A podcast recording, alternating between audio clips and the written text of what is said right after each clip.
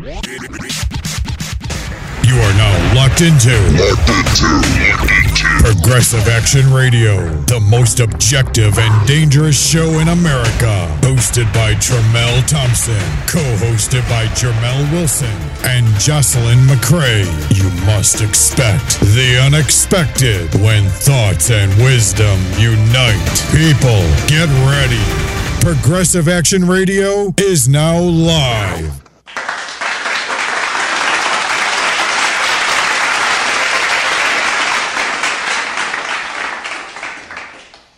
We back, we back, we back. What's going on, cuz? I'm chilling. What's going on, Cuzzo? I'm chilling. You know, we had a good, good day today. Yeah, Went down to a um a tier six um meeting. Yeah, tier six meeting, huh? This is this was this the second one today or the third one or what? This was the last of the four meetings they had in the in the morning and in the evening. Oh, okay.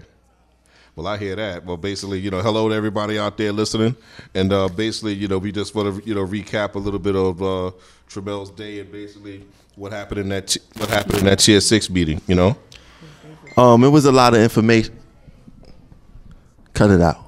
We we, we got to shut her mic off sometime. I, I I see what's going on here. yeah. I You know what I mean? We got to shut her mic off. all phones go on silent. Yeah, you know. yeah. She's she's mumbling to herself over here. Well, you would like to tell him what happened at tier six since you got a lot to say? My mic is off, so No, it's on. You want, you want to talk? No, No, I'm, I- I'm listening. no, no, I'll you. jump in when I need to. I can hear you loud and clear. I'll jump in when I need to. Well, they had a tier six meeting today, and explaining to the members, they gave us a history. The history was nice to know.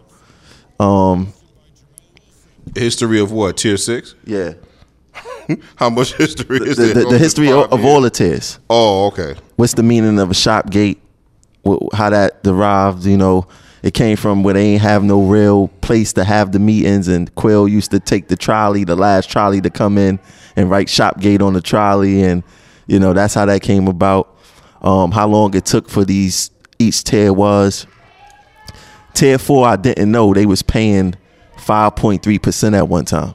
Yeah, when it first um when it first yeah basically back in the day, but basically in back in 1994 they gave the option to members to where you could opt into you could pay you could pay extra to 2550 to, to so that you could be 2555 because tier 4 was originally 3062 yeah i know. Yeah, so basically the um the law came down in December of 2000 basically and we what happened then it became 2555 tier 4. Yeah. So basically that's what the refund was all about. If you paid from from 90 from 1994 to December 2000, that's what that refund was all about that we got in 2005. how much was it oh wow. Like I got $900 cuz I started in 2000. Be- so because he was saying that for this one there won't be no refund Yeah, he did say that. He was like, Isn't, "We're not going to do retroactive. It's It- going to be from when the law gets signed yeah forward." exactly what is he well what are they talking about when there's not going to be a refund of what? Well,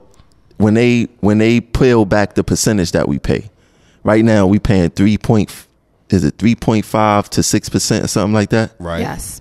and it's go if it get peeled back to two percent, somebody asked them will we get retro on that. Oh nah, hell no. So how did y'all retro come about? Because again, it was something that see it was always 3062. So in 1994 they gave you an option to get Oh, into I to give to get into said. Oh, okay, okay. 2555. So guys, so a lot of members decided to say, okay, yeah, I'm gonna I'm pay extra Oh, okay. for 2555. you know what I'm saying? Because that's better than 3062. Yeah. So then when the so then when the law the law came down in 2000 it was it was enacted in 2000 and it made tier 4 2555 so then 2555 was a regular age you know was a regular age so now there's no more paying extra Shout out to Cuz with the real history lesson. yes and, shout, and shout out to roger toussaint for getting it Uh, you know, we we it, it was it was amazing today. We got a confession from my boy, my newfound friend Mike Cadero. He said that Willie James gave up the health benefit trust. I said, I said, um, I said, Mike, can I record you saying that? He said, Hell no, you ain't gonna record me saying it. Just say I said it. I'm real. I said it. Willie James gave up health benefit trust. So why these other reps seem to not acknowledge that? and they keep going around saying Toussaint, Roger gave it up. Shout out to Mike Cadero. Shout out to Mike Cadero. Because I'm like, You know, You know what I found out? The more questions we was asking in the meeting, the more information was coming out. Like Yeah. they wasn't ready for the questions that we came with. They thought they was just gonna stand up there and talk to us, and we was gonna nod our head and you know Well, scream and yell. Marvin got caught up a little bit because A whole lot of it. because um from what I understand, this tier six meeting was supposed to be uh asking us what we want to do. But Marvin came out and said, No, it's in already. We just waiting for the bill number. So why are we here? What's crazy is he said that he the the the bill was written April eighth, twenty sixteen. Yeah, by SB a lot. And I'm like, okay, so why is it that now you're having these meetings? And I said, what's the purpose of the meeting? Like you asking us, and you already have a bill. But what's interesting is that SB a lot is not there no more. Mm-hmm. You know what I mean? He took Rango's spot. Mm-hmm. So who's gonna push that bill for us? Well, he said he's gonna do it. he he he can't do it. He can't push it. He just he just go talk on behalf of the union, but you still need somebody a politician up there to push it to his to his people, his peers up there. Who's gonna push it? And I think that's their biggest problem. that's the same thing like that bill that's pending in the state house with Opto, where it's where it says you gotta- Nobody's pushing that. nobody's pushing it. Nobody's pushing it either. But we gonna save that for when Marvin Holland come on to the show. He said he's gonna come on to the show, um, and we go keep it straight information, and you know we gonna see what's good. Yeah, I'm actually, I actually can't believe you're, you know, you're telling us that because I'm like, wow. and I know Samuelsen supported him, so I figured that he had a gag on, a gag on on everybody he supported. You know what I'm saying? Who he supports. I mean, He he's may, he, he may be giving him a call right now. he seemed he seemed pretty. I mean, it- it's, he seemed pretty like he fair that he wanted to. You know, I, I explained to him that you know we don't care about the political stuff. I don't have to like you to work with you, but um, you know, you gave some valuable information, and I think that you should let the members hear this because we reach more members than they do, Well, he said about 80 people total came to all the meetings. and they considered that good. yeah, They considered that good, and then and that when- was eight meetings. And then when we was telling them to come out to the field, they was treating that like it was something foreign to them. Like, I, I- you know, um, Marvin said, "Yeah, you know, I just contacted Samuelsen yesterday or something like that, and said we should go out to the field. This should be our norm coming out to the field." You know, I told them, I said, if they not coming to y'all, then maybe y'all should go to them. And what did he say, Samuelsen? What was Samuelsen's response to that? He ain't. s- We ain't get that deep into the conversation. no, he also brought up the Constitutional Convention. Okay. and told all 10 of us to vote no. And we're like, what is your push for the entire membership? Right, not to just, vote no. not- Like, not, just a whole ten. Yeah, and, and then they admitted how tier six happened, where they was real lax on the bill because they thought the Democrats mm-hmm. was going to Was vote gonna kill it. vote- yeah, but And when we said Democrats that, turned their back on the unions. but the crazy thing is when we said they didn't push for us to have tier six, they made us out to be the villains. When we were saying that in the group, like Sam, you said did not push for tier six. And, like and he- Marvin Holland said it. yeah, He said that they didn't push for it because they thought that the Democrats was going to hold them down because you know they were supporters of unions, but the Democrats turned their backs. And I mentioned to them, I said they real laxed about this constitutional convention also, mm-hmm. and I said the same thing could happen here. And you know they say, yeah, you're right. Yeah, because you know, basically, when it comes to a lot of things, they basically don't, you know, they don't say anything, they don't do anything, and you know, they're lax about a lot of things. You know what I'm saying? It's crazy. Yeah, but I tell you what, if they vote, if it, and even the one guy in the meeting, he blow it off. Oh, it, this just comes up every twenty years. Mm-hmm. Dog, this is a different twentieth year. this is Trump in office twentieth year. Yeah. you know what I'm saying? Things is, This is Governor Cuomo 20th year, things things is totally different. of course. You know what I'm saying? And um, we advise everybody to vote no to that because this uh, this will not only hurt tier six, this will hurt everybody pension, retired, working, whichever whichever way may have you. This will affect everybody pension. Yeah, like Marvin explained, like the pensions will go back into it will turn into like a 401k and a 457. So basically now your money is going to be in the hands of the 1% to invest and you're not going to have um, security on your pension. Right. You you would lose the security of it being a defined benefit. versus it being in a variable, you know, into a variable account, um, meaning the stock market. So you know, basically, that's uh, that's dangerous. You know, very dangerous. But it's more things to that constitutional convention that could hurt us also. Oh, yeah, what else did you say could hurt us? Well, he was saying it, it it's a whole bunch of things. Like they could change The laws, yeah. yeah. they could change everything. So it's not only pensions, but it's obviously an attack on pensions that that's what they talking about. Yeah, and if, and if they could, and if it's a whole bunch of other laws they could change, and that doesn't sound good. Yeah. you know.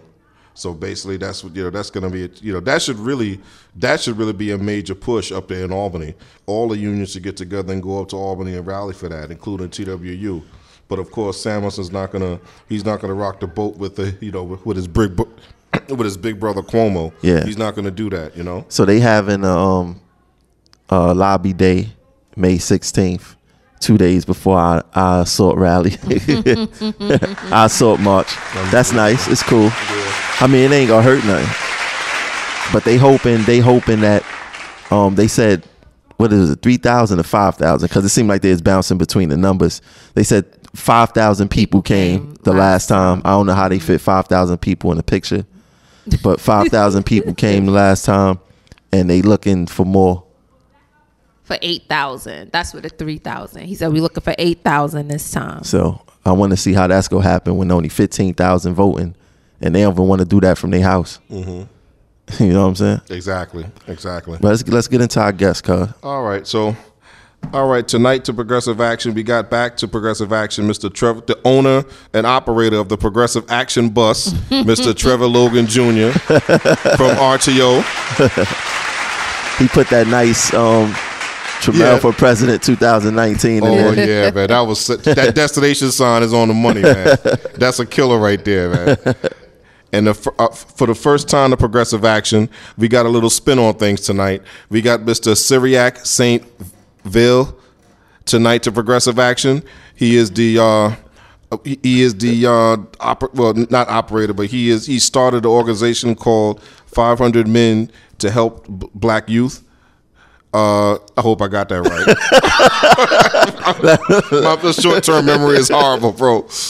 Being that you got the name right, everything else is cool. Okay, you got okay. the name right. It's All right. 500 men making a difference. 500 men making a difference. I'm sorry. Okay. so how you feeling tonight? I'm excellent.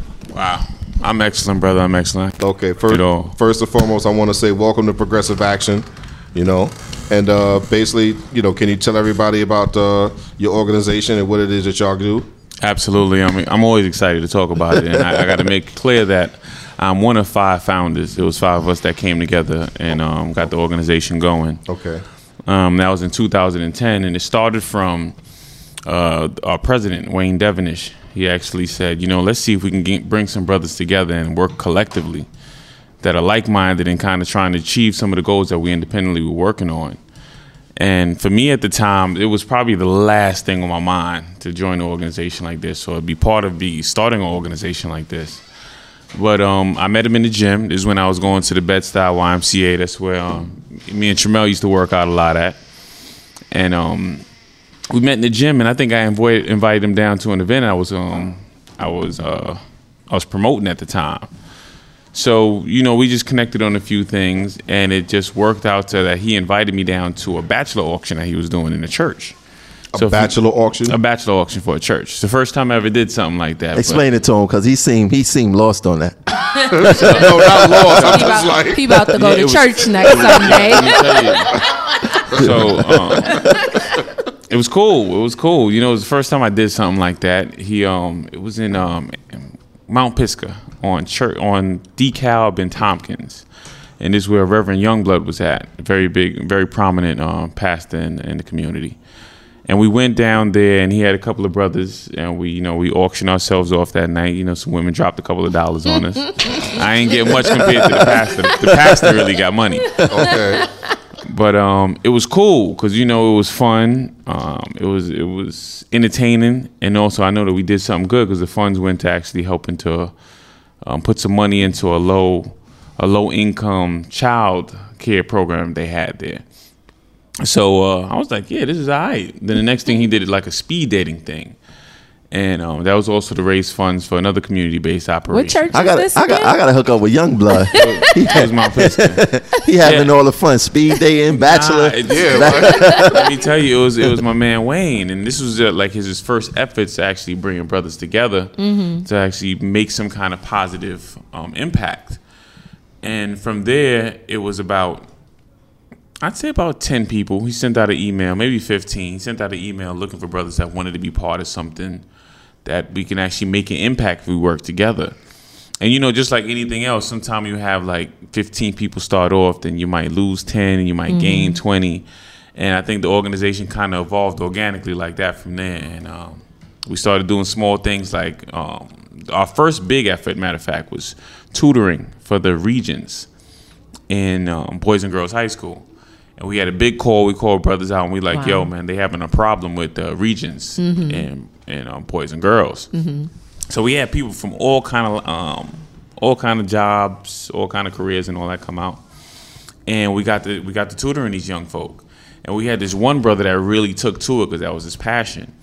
And out of all the students that we actually tutored, hundred percent of them passed the Regents. Wow. And that was that's a big thing for Boys and Girls High School. That's a big thing That for any high school. excellent. So um, yeah, Is this still called Boys and Girls High School? Yes.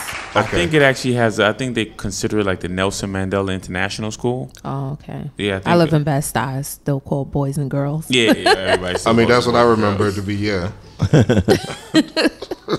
yeah, But um, it's, it's it's exciting, man. I can I could talk about the organization for like forever because the biggest thing is it's really rewarding doing the work and the way it started and to, to how we are now.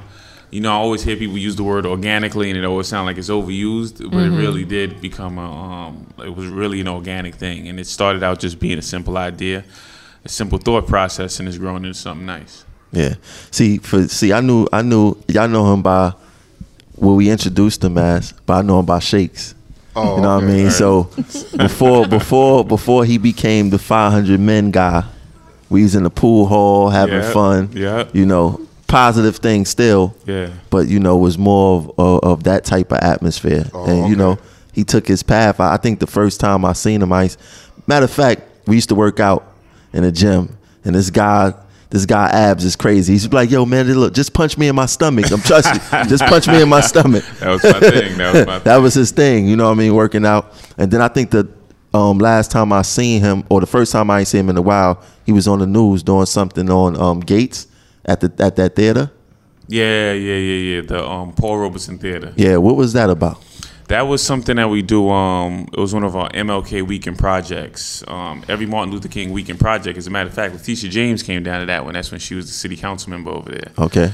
Um, every Martin Luther King um, weekend, what we do is we try to we try to pass on his legacy or live through his legacy, and we do a 72 hour service project. Because his big thing was the best thing that he can do as a man is actually be of service to his country, to his people, to his community. So starting the Friday night of that week and going to the Monday at 12, um, 12 in the evening, um, we actually worked straight through on some kind of service project. And at that time, the Paul Robeson Theater was really falling on bad times. It's a historic place. It was like a chapel that they convert, uh, converted into like a compute, com- community space. They were doing free um, arts and uh, arts and crafts. They was doing free theater lessons for students. They had a lot of um, summer camps that were working out of there, but the place had fell into disrepair. So we went in there. We um, gutted the place. We was doing some renovations. We brought a lot of attention to it. We got the city council to kind of send them some funds. We got a lot of news and press and media to it. And the big thing was just to try and save a, a community jewel. At that point, that might have been like 2011. Yeah, that was some years ago. Might have been 2011, 2012, and we kind of felt what was coming with the arena and what mm-hmm. was happening to the area. Gentrification was still a new thing at that point, and we felt that it was going to be important to bring some kind of spotlight to the place to make sure that people know that we're trying to save this jewel in our community. And it was great because it was a, it was a galvanizing thing for a lot of the new members in our organization, and actually got people into the spirit of volunteerism, which is uh, one of our big things. Yeah. And y'all did save the theater. Unfortunately, I like to say we did. it's it still fell, but um, we we gave it our best shot, and it was one of the things that actually taught me a very very good lesson that sometimes um what you're shooting for you might not get it, but um But sometimes shoot, shooting that spotlight on something and actually letting people know that you care about something, it actually would give them the spirit to fight for it as well. So I, I think that was very important.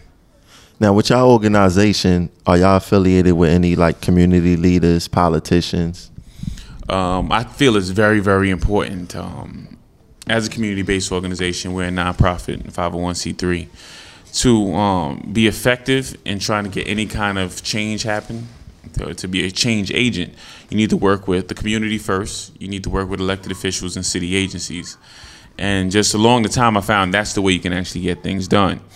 Um, if you're working with elected officials and you're not out there amongst the community, you still can't get anything done. You just you're just a pawn of the elected officials. If you're working with the community and you don't have the air of the elected officials and you're not working with the city agencies, you can't move an initiative.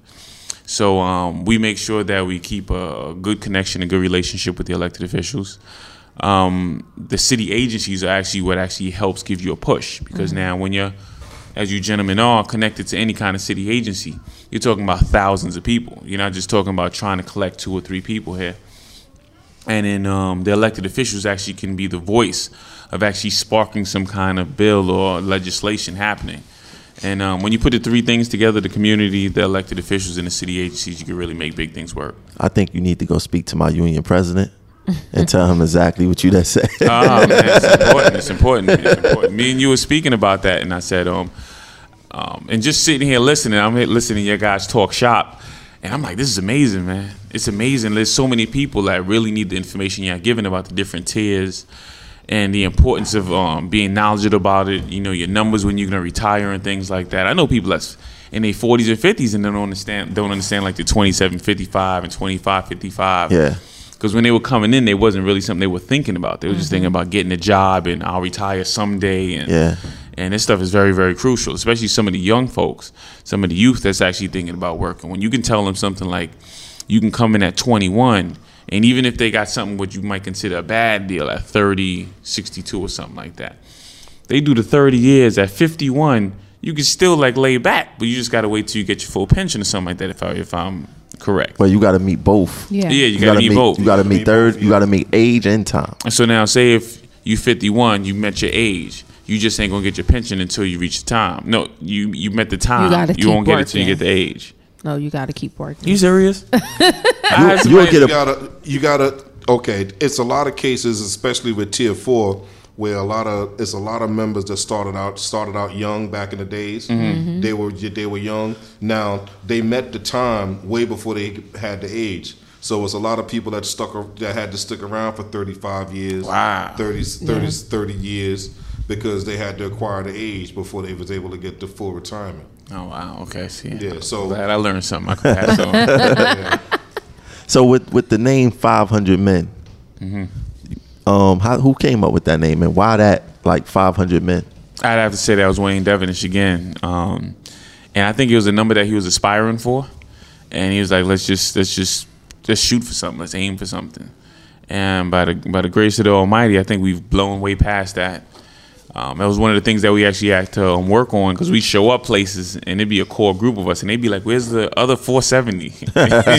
you know, um, there was a common theme, and what we did is we really started a heavy membership push um, to make sure that we had it documented because your, your numbers actually speak for you. You know, your metrics. So we got well over a thousand members. I'd say we had um, last year itself. We had maybe about 400 paying members, and that was just in the year of 2016.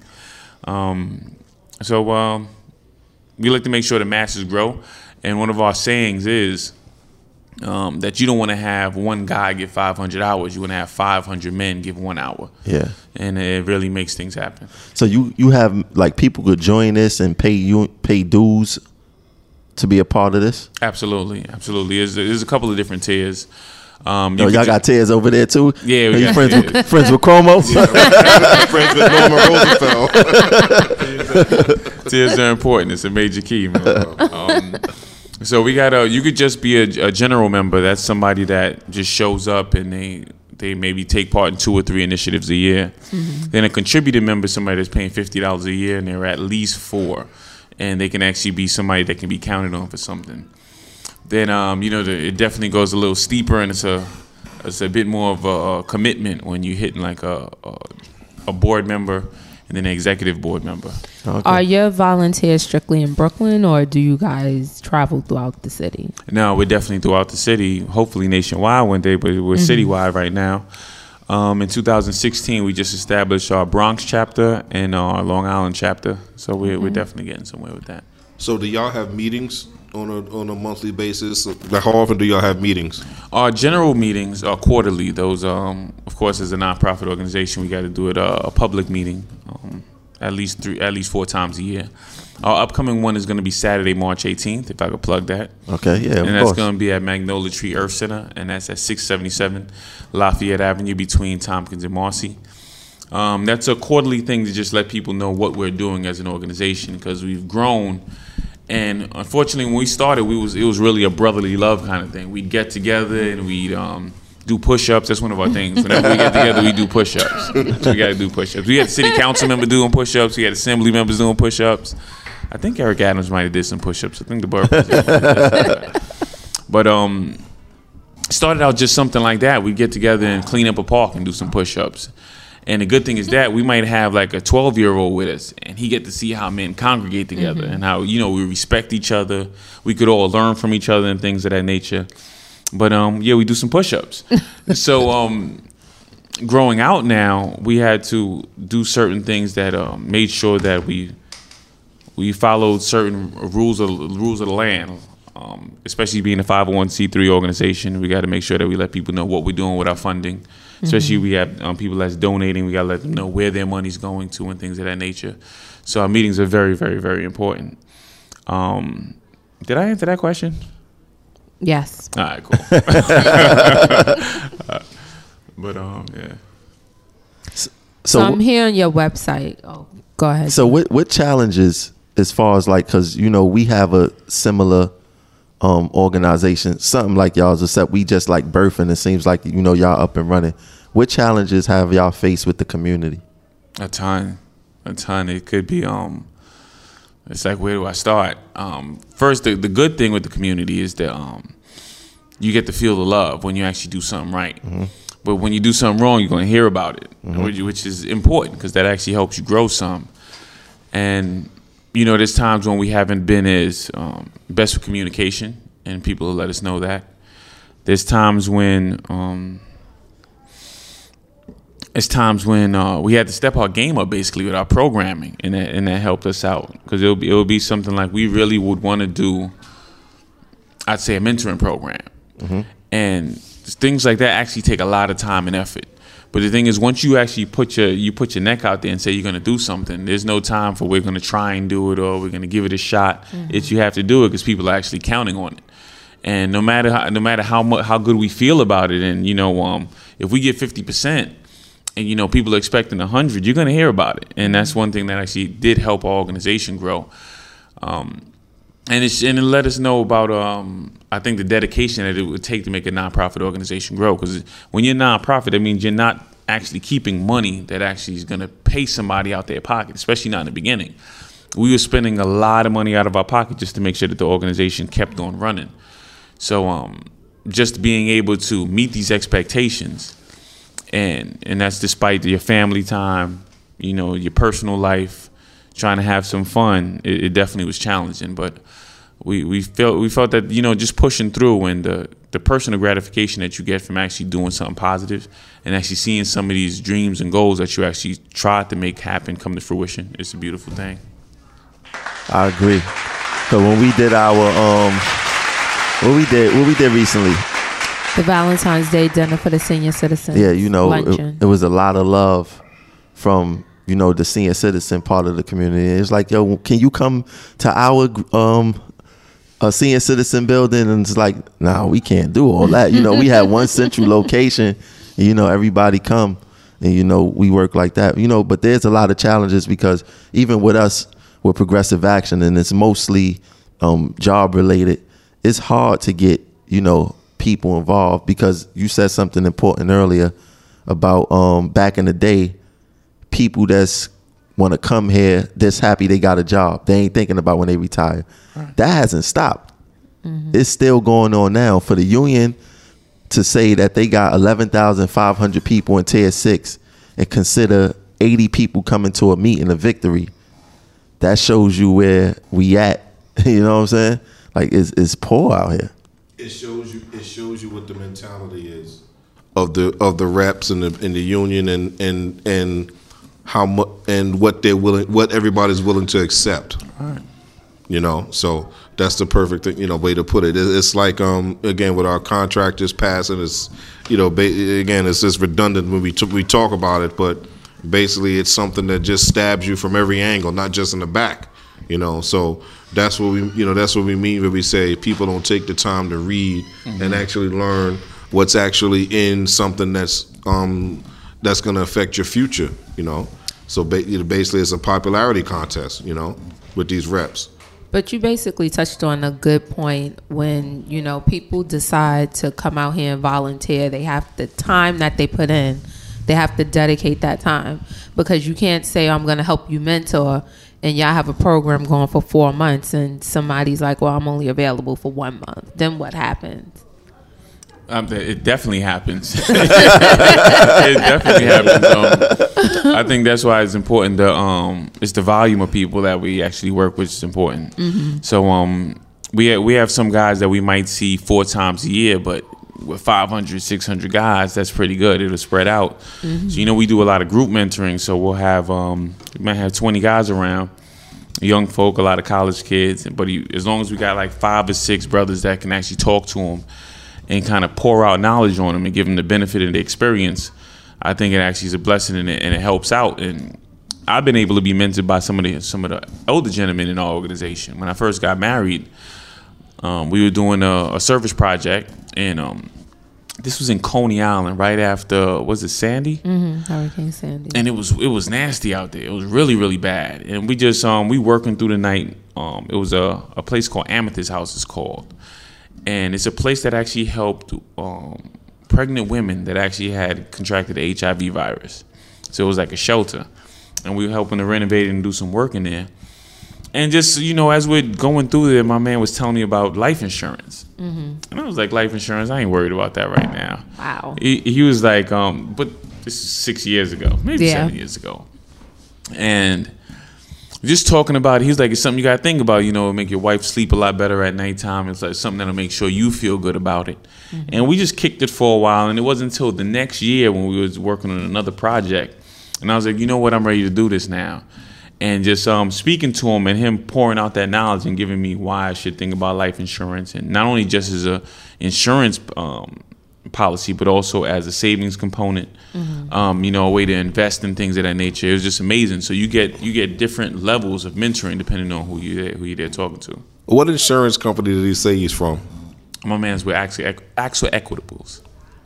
Axel. AXA Equitables. AXA. AXA. Oh, AXA. I heard Yeah. AXA. Yeah. Equitables. Oh, okay. Yeah. So he was okay. What you thought he was gonna That's say? That's above TA pay You know what? grade. You know what I thought he was going to say. my my company. America? Primerica, yeah. Because you know Let me because talk to you about how about life insurance. because because that's what because that's what Primerica reps do. I used to be a rep with Primerica. Oh, good stuff, good stuff. Yeah, good stuff. So we was actually we're actually going to have the Primerica rep come back here. I don't know when, but I got to reach out to her. She's probably listening to you know to, to come back to the show. You know because that's good information to get out there to our Absolutely. members also because Very important. everybody just you know all we have as far as investments is uh prudential and and then all we you know as far as our you know they they are responsible for our 401ks and 457 and then you have um this crappy company transamerica that they have for the members to use for life insurance and short-term disability and all that stuff so basically you know we bring him here so that they can educate everybody on what's out there and what's good and what's bad, you know. Right. So basically, that's a good, you know, that's a good thing that they did to come in to educate you, you know, because that's what it's about. It's education. Absolutely. You know. Absolutely. Now, is it a problem getting women a part of your organization since it's 500 men? You know, that's probably the easiest thing. when, when- when you tell women it's 500 men, you know, it usually works out in our favor. though, By the, by the grace of God, I like to say by the grace of God. Um, Heard him say he found the wife. yeah, I did find me a wife. That was, that was, that was, that was before. Yeah, that-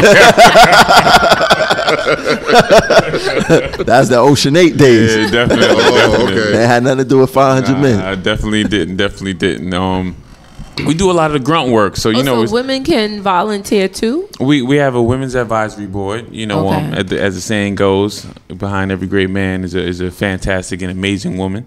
Mm-hmm. So we have some amazing women that actually make sure that um, we're headed in the right direction. We never fall too far off the track. Mm-hmm. So that's the women's advisory board. Then we also have the ladies of 500. Um, they just come out and generally support us in anything that we're doing that we need help in and we need a women's touch. So, um, and that's a lot of the time. Okay. So Chanel, are you thinking about joining that committee? I'm gonna send my son to join the 500 men, get Send some him through. mentoring and everything. I'm busy here at Progressive Action. Sorry. I, I just asked a question. You know, I know, I know how you are about women's committees and stuff. You know, I got my hands full here with these two.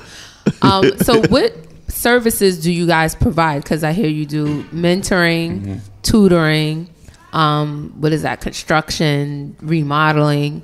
What else is there that you do? Because I see on your website like you have 5K races and Oh yeah, oh yeah. Um, so the the construction and all that stuff that's really part of like renovation projects that we do, mm-hmm. and that's basically reaching out to anybody that might need a hand with something in the community. We like to call ourselves like the A team of community service. So if I need my apartment painted, I could call you like, if you if you back it- on the rent, we can come help you. oh, even better. Never mind her, bro. She, just, she, she just need a boyfriend.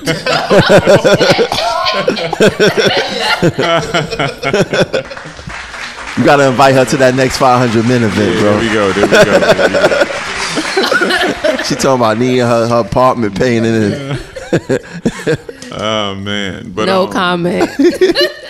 We got we got one of the five hundred. Got to be good. We gotta be good at. But um, yeah. So some of the projects that we doing, um, yeah, the renovation projects. We also have a conservancy, which one of our, is one of our most exciting projects. The conservancy we take care of what is Von King Park. They used to call Tompkins Park, and conservancies are very very important for our community. Um, there are conservancies in certain places like Prospect Park and Central Park and um, Battery Park, and that's what actually makes sure the parks look a lot better than what the Parks Department would do. The Parks Department gives you the bare minimum. It's the conservancies that actually go above and beyond and make sure you have the beautiful gardens, you have the activities in there, whether it's baseball yoga field. classes, the My son used to play baseball right, there. Right, right. They make sure that the, the blood keeps pumping through the park after the Park Service stops doing what they mandated to do. Um, so part of our um, conservancy with the Von King Park was what you saw with the 5K race. Every year now we have a 5K race that circles Bed-Stuy. It's always good to get the exercise going to make sure um, people are involved in their park and they're fully utilizing it. Um, and we also last year started the first annual Bed-Stuy Music Festival. We're already planning for this year. It's going to be the second. It's um, geared toward you know they, you, I know you heard of Essence Fest and it's Afro Punk and all of that. Um, Brooklyn's like the best city in the world, and I call it a city, of course, 'cause it was a city first. So why wouldn't Brooklyn have the biggest music festival? So we're looking to do in Brooklyn what they did in New Orleans with the Essence Fest, which is make, create a financial vehicle emanating out of Bed-Stuy using this music and the music festival to work as the engine. So um, last year we had, uh, I think we had, um, we had Funk Flex. He came out. He did a party at the Brooklyn Tap House. We had um, Memphis Bleek did the park. He brought a couple of his um, new artists out there, and we had uh, Kenny Lattimore. Kenny Lattimore did a great concert, a fantastic concert out there, and we had several other artists. We had a gospel night. We had a, uh, uh, we had And a- this is at Von King is Park. at Von right? King Yeah. Park. So this year we're looking to expand it some. We want to work with about 15 to 20 different venues this year. Um, we have some pretty good ideas on who we're going to be as the the headlining act, so that should be fantastic. And it's all about making sure that we have a lot of um, great things available in Bed-Stuy that's um, that's family oriented, the kids could love, and also the people are a part of make hap- making happen. So um, we're excited about that. Great. Yeah, I see. They they it's so inspiring. Cause this is this our first guest, um, as far as part of an organization that's not a part of transit. I believe so. Yeah, that's non-politician. That's non right. That's non-political. Yeah, I believe so. Yeah, that's that's dope. mm-hmm. Because you know these is the stories that nobody don't hear about, and it, it's not promoted enough. You know, they're in the underground. they not seen most of the time, but they heard people talk about the things that y'all do, and um, because like I said, I seen it on the news, and I was like, hold on, what's going on here? I forgot about the Paul Robeson Theater. You know what I'm saying? It's sad that the community let it go the way it went because that would have been great right now. Oh yeah. Where, it's at right now. Oh yeah. That that would have been great. That would have been great. So what's y'all what's y'all um what's the mission of 500 men? Like where where would you go? Like where would you be at to be like, yo, I'm very very very proud at where we at right now. And we're definitely making a difference. Man, that question gave me chills because um, what we really would love is to make sure that today's man feels welcome and involved being part being part of the community service and the civic engagement going on in the community. Um, what actually really made me feel like our, our organization had a lot of purpose is after being part of it and then going to things like say um, the community board meetings and then also going to things say just a vote or a parent teaching conference. A lot of those things are dominated by the woman. Thank God for the women in our communities because they really made sure to hold it down. Coming after International Women's Day and all of that. Because now, um, what we saw that a lot of these things were dominated by women. If you go to vote, you see a lot of time it's elderly women. And um, after we started um, working on some of our, one of, another thing that we do is we actually do a lot of um, a lot of uh, voter education and voter registration. So when I went down to vote one day, I asked for some information. And they was like, "What you need the information for?" I was like, "Cause I have a lot of college kids I want to give it to." And they was like, "What are you giving it to them for?" I was like, "So they could be educated on, on you know, the voter education and civics." And unfortunately, what happens is, um, especially with men of color, you're not. It seems like it's it's something that might seem abstract to see them involved in a lot of um, community service and a lot of civic engagement, and that abstractness actually doesn't welcome and, and invite other men to be part of it. And then when you do think of it as a man, you're thinking, man, I'm gonna get in here and I'm gonna do this and I, I'm gonna give 20 hours and be real involved. And that's not really always the um, that's not always realistic because in New York City, it's a fast-paced place. You got to make sure you're, you're you're taking care of your family, you're making a living, and you got to have some kind of enjoyment. So for you to give 20 hours to some kind of political organization or civic organization, it's not realistic. So we want to make sure that today's man feels comfortable being involved in community service and saying, feeling like he has a place at the community board, feeling like he has a place at a parent teaching conference, having a place at the going to work in the board of elections. So um, that's very, very important, man. Could you And that also segue to my question with the 500 men. What's the breakdown as far as race? Are y'all like a majority African American group or, you know, organization, or is it across the board? Because gentrification is here in Brooklyn, and you might have, I don't know the breakdown yet, but I'm going to assume that you are um, a heavily African American male organization. So, what's the breakdown? Um, we are a full spectrum organization, I call it. We go across all different races, genders, and all that kind of stuff. Um, our main focus is the young African American male in the community because they do need a lot of help. Um, but that does com- encompass as well as young Latino brothers, um, any any person of color, any underserved or under under um, yeah underserved community because that, that's who really needs the help. Um, we have a wide variety of people that are part of the organization. We're definitely not a black organization. A lot of times people co- um, confuse the words and call us 500 black men, and that's definitely not. it happens. It happens all the time. With 500 men making a difference. Um, I'd say. I'd say the, the the makeup is very diversified. It's a, it's a very diverse group. Um, we have a few initiatives that are that are exactly made for the black man. We have one called the Black Men's Brunch that, that um, I was telling um, Tramel about. Yeah. Um, but a lot of our initiatives are just um, they they go across all boards. But it's definitely correct, especially in the school system, because parents, you send your kids there, and when you go there, you have the teachers, which are majority white women.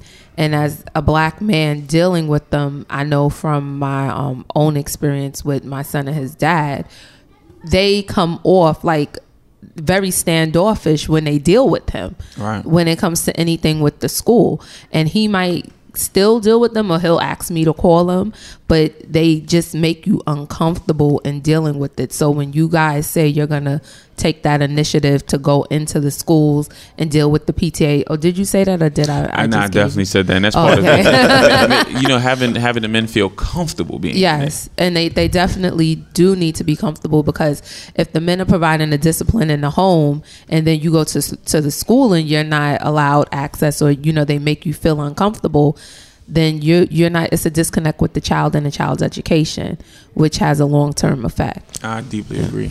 Now, yeah, since we on a school topic, what is the daddy for a day thing? Oh shoot, that's um. There's a couple of different things. It's part of the parent, um, the fatherhood initiative, which we're definitely a part of. Um, and the Brooklyn Fatherhood Initiative is a very, very, very big movement right now. There's a lot of different organizations that's uh, that's working with us with working on it with us. I know um, I'm a big shout out to Man Up Inc. as with A.T. Mitchell out in East New York. I know they're um, very heavy into the Fatherhood Initiative. A brother named Jeff Wade, he's very big into the Fatherhood Initiative, and it's all about making sure that men are present in the school system uh, mostly and it emanated out of um, take your child to school day there was it was just one day a year when dads was taking their kids to school and it was a great visual you just had a lot of men just bringing their kids to school I did what that had media coverage also, it right? had a lot of media Coverage. I remember that. Yeah, I did remember that on the news.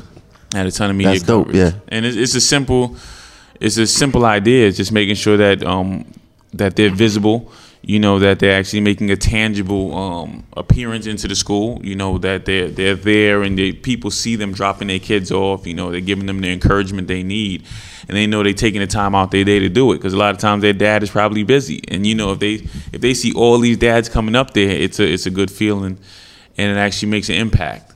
Now, um, now with that, uh, we went a step beyond that with Eagle Academy. Eagle Academy is over there on Herkimer, I think, in Saratoga. Far- It's a fantastic school, and we actually had something where we actually sat down and had breakfast with the kids.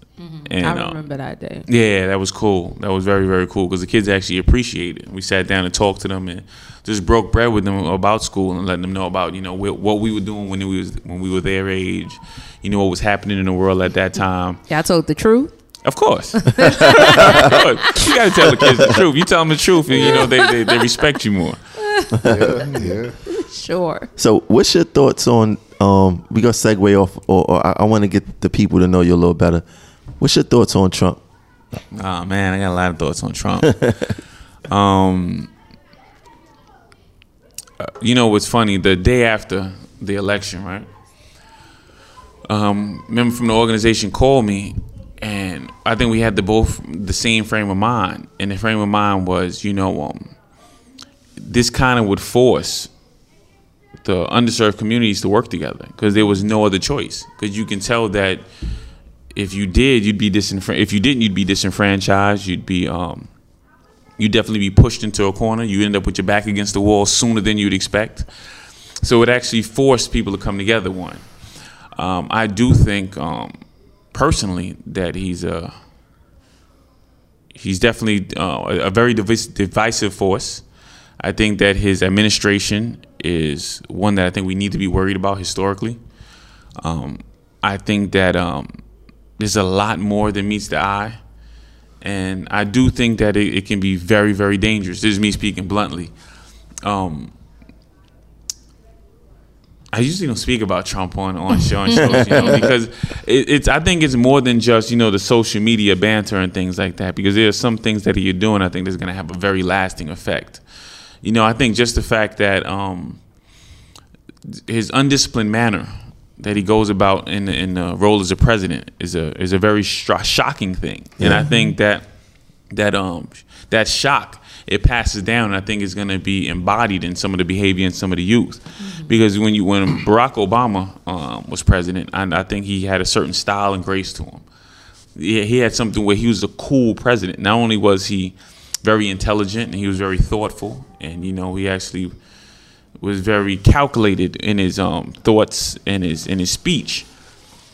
This man is the total opposite. He's not. He's not. Um. He's not thoughtful. He's brash. He um, doesn't care if he if he insults people, and you know that's one of the things that they're using is the, they're saying they don't they don't want to be politically correct.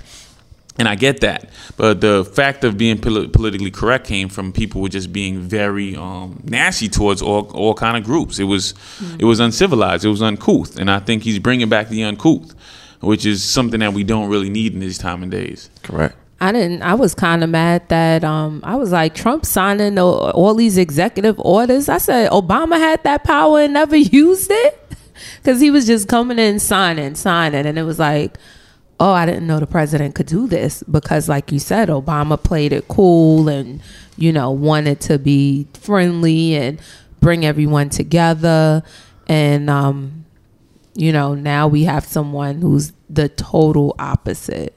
Well, President Obama did sign executive orders. It's just that he wasn't he, he- he wasn't so reckless with it in the beginning. You know, he wanted to you know to um, piggyback off of what you said. He President Obama wanted to be bipartisan. Um, with you know, he wanted the Republicans and Democrats to try to come together and and work together and get a lot of bills and stuff passed during his time. But basically, he had to he had to take executive order you know, y- you know, basically he had to he had to take it upon himself in certain situations and use his executive power and you know and, and sign executive orders. But meanwhile, Trump, I mean, basically just coming straight out the gate, you know, not not, not trying to be bipartisan, not talking anything over with Congress, just basically just signing nothing but executive orders. Not even not even six months into your presidency, and you got all these executive orders. Six You know. looks not six months, six days. I was like, exactly. God damn. Yeah. Six hours. exactly. You know, so basically that's what I mean when I say, you know, that's the difference. And then, you know, my take on the Trump presidency is right, you know, everybody you know, you got all these protesters out here, they talk about, oh, Trump, Trump's not my president, Trump that listen, the man's a president, there ain't nothing you could do about He it. definitely is. Okay. And but my take on Trump's administration is listen, um, we've dealt with worse, to be honest with you. I mean, back in the day, we, you know, again, you know, we had laws, we had Jim Crow, and we had slavery, and we, had, you know, basically we had everything that, you know, we we lived during a time during segregation. We lived during, you know, our, our, our people, not us, of course, in this room, but our people lived during a time of all these things that were, you know, that basically kept black people down. So basically, that's what I mean. With, so that's what I mean. I say we've done. I want I want to speak on that if possible because um this is one of the things why I feel that is um and you know Republicans are Republican, Democrats are Democrats. So there's no way for me to really put all Republicans in a box and say that they're this or that. Um, speaking about the the, the manner that he's actually holding this office of, of, of president, and one of the biggest things that I think is problematic is the way he attacks the press because now I'm um it took me a while. I think maybe the past two years I really started. Uh, having a greater appreciation for what Martin Luther King Jr. did. Because now I'm I haven't really been the biggest would you say activist. I wouldn't even take the word activist on myself. I'd say I, I'm um, I work on behalf of the community. So I, I can't call myself an activist. I'm not out there, you know, um, doing what an activist might do. I know Uh, the difference. Yeah. so, um, with that being said, and there's still certain times I meet certain pushback on somebody that'll be like, "Oh, you're one of those community guys," which is whatever they want to call that. That's fine.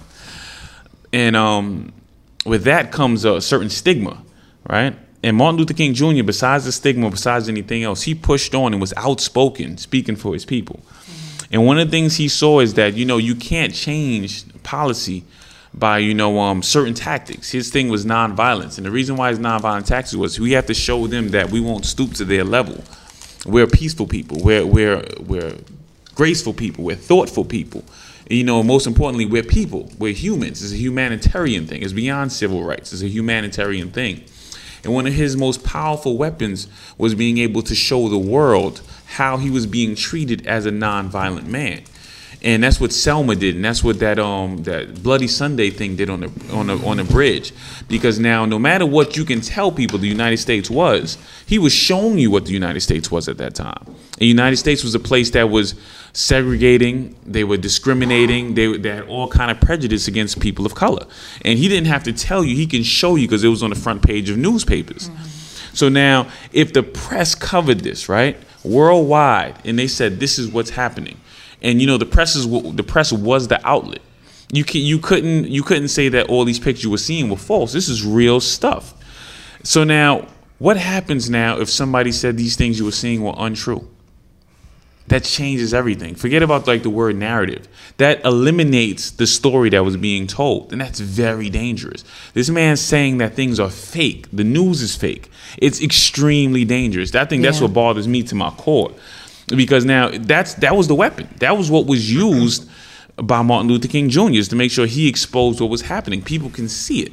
So this man's this man this man now wants to, in a very authoritarian manner, take all the power away from the press. It's like an abusive relationship. Mm-hmm. It's like when a woman now that can't tell her friends about what's happening to her because her friends don't believe her, or her friends might say, "Well, he hit you before and you went back," you know, and it almost le- it loses its impact. It loses its validity. So now what he's he's saying this news is fake. No matter what I do, they're gonna say it's bad, whatever it is, and it, it, it takes the the bite out of people seeing all this um unethical actions being taken. So um, I think that's it, and it really it really stirs me, man. It really bothers me, and and, and I'm gonna speak on it like this too. I'm, I'm Haitian. I was born here. All my family was born in Haiti. You gotta make sure you clear that up because Trump fuck around and hear this show. Ice go. Oh, no, I, was, I, was, I was definitely born here. but my, my parents came here, um, legal citizens, all that kind of good stuff. Um, but what happened is when I was growing up, I remember asking my mom, like, why is Haiti in such disarray at times? And my mom would be like, yo, it's, it's, it's a lot more than what you think. You know, it's, it's deeper than that. That's basically what she told me. And I grew up becoming familiar with Haiti's elections being destabilized, very low trust in the media, very low trust in the government. And everybody that came up, people criminalized them. Now, the one thing that you can look at, the African American community in the United States, no matter how much problems they had with the government or the press or whatever, they never said that it was inherently no good at all. They never said don't trust the whole thing. They said there's certain parts of it you couldn't trust, but the, the African American person still voted. They still trusted their governor. They still loved the president, eh, whatever it was. We, they loved JFK back in those times, all the kind of good stuff. But now for this administration to say don't trust the government, to say don't trust the CIA and FBI, after everything J. Edgar uh, J. Edgar Hoover did, we still trusted them. So he's saying don't trust them now in 2017. I think it's very, very dangerous. I think that's what we need to pay attention more than anything else, just eroding the trust in the government. And that's what actually causes anarchy.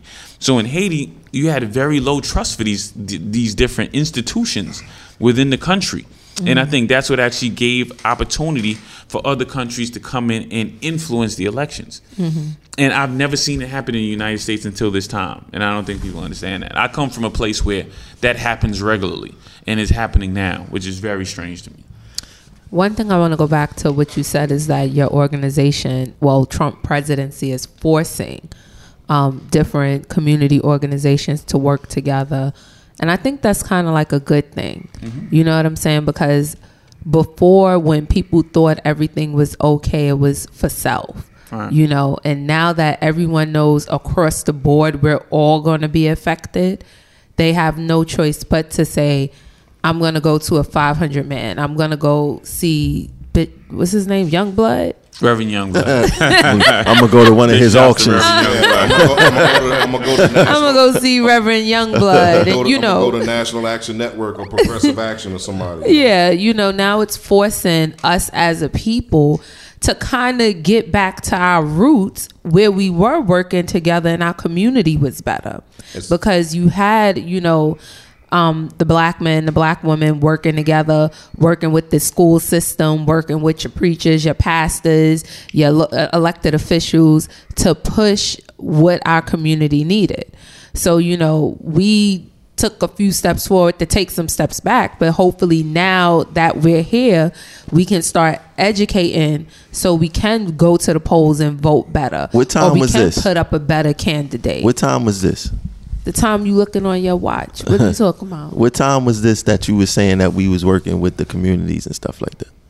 What what what um yes. Similar when he was saying with Dr. Martin Luther King.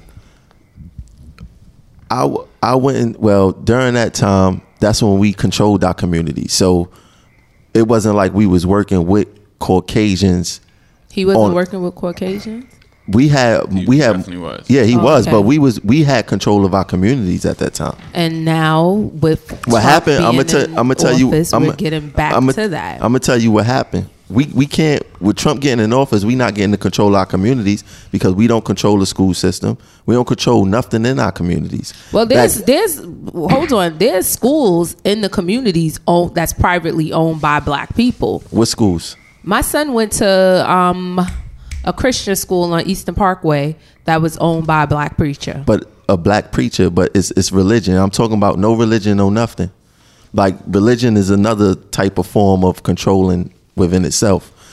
Back in those days, we had our own buses, we had our own cabs, mm-hmm. we had our own stores, liquor mm-hmm. stores, everything. Mm-hmm. We don't control that none of that. We don't control the curriculums what the kids is teaching. We still teaching them that Columbus discovered America. That's not the true story.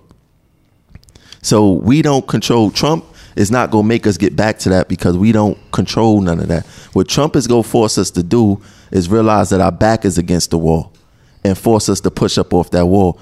What what what Martin Luther King has done with civil rights and and um with the segregation thing and desegregate, I think desegregation was one of the worst things that could have happened happened for us. So because we got comfortable after that. And then that comfortability led us to where we at now. Extremely comfortable. Now- I, I, I agree with that part too. Now Trump here is forcing us to be like, hold on, he's sending he, he's, he's sending immigrants back. Mm-hmm. He's waking them. He's waking up not only black folks, Mm-hmm. but minorities in the whole. Everything that's non-Caucasian. and let's and let's not forget his uh his what you call it his attorney general Jeff Sessions because people got to understand that man you know you know Coretta um, Scott King had wrote a letter to the because he was up for you know he, um he was up to become a federal judge you know so basically Coretta Coretta Scott King back in 1986 wrote a letter to the Congress saying that he shouldn't be that he shouldn't be appointed as a federal judge in the state of Alabama because of his history with racism and everything.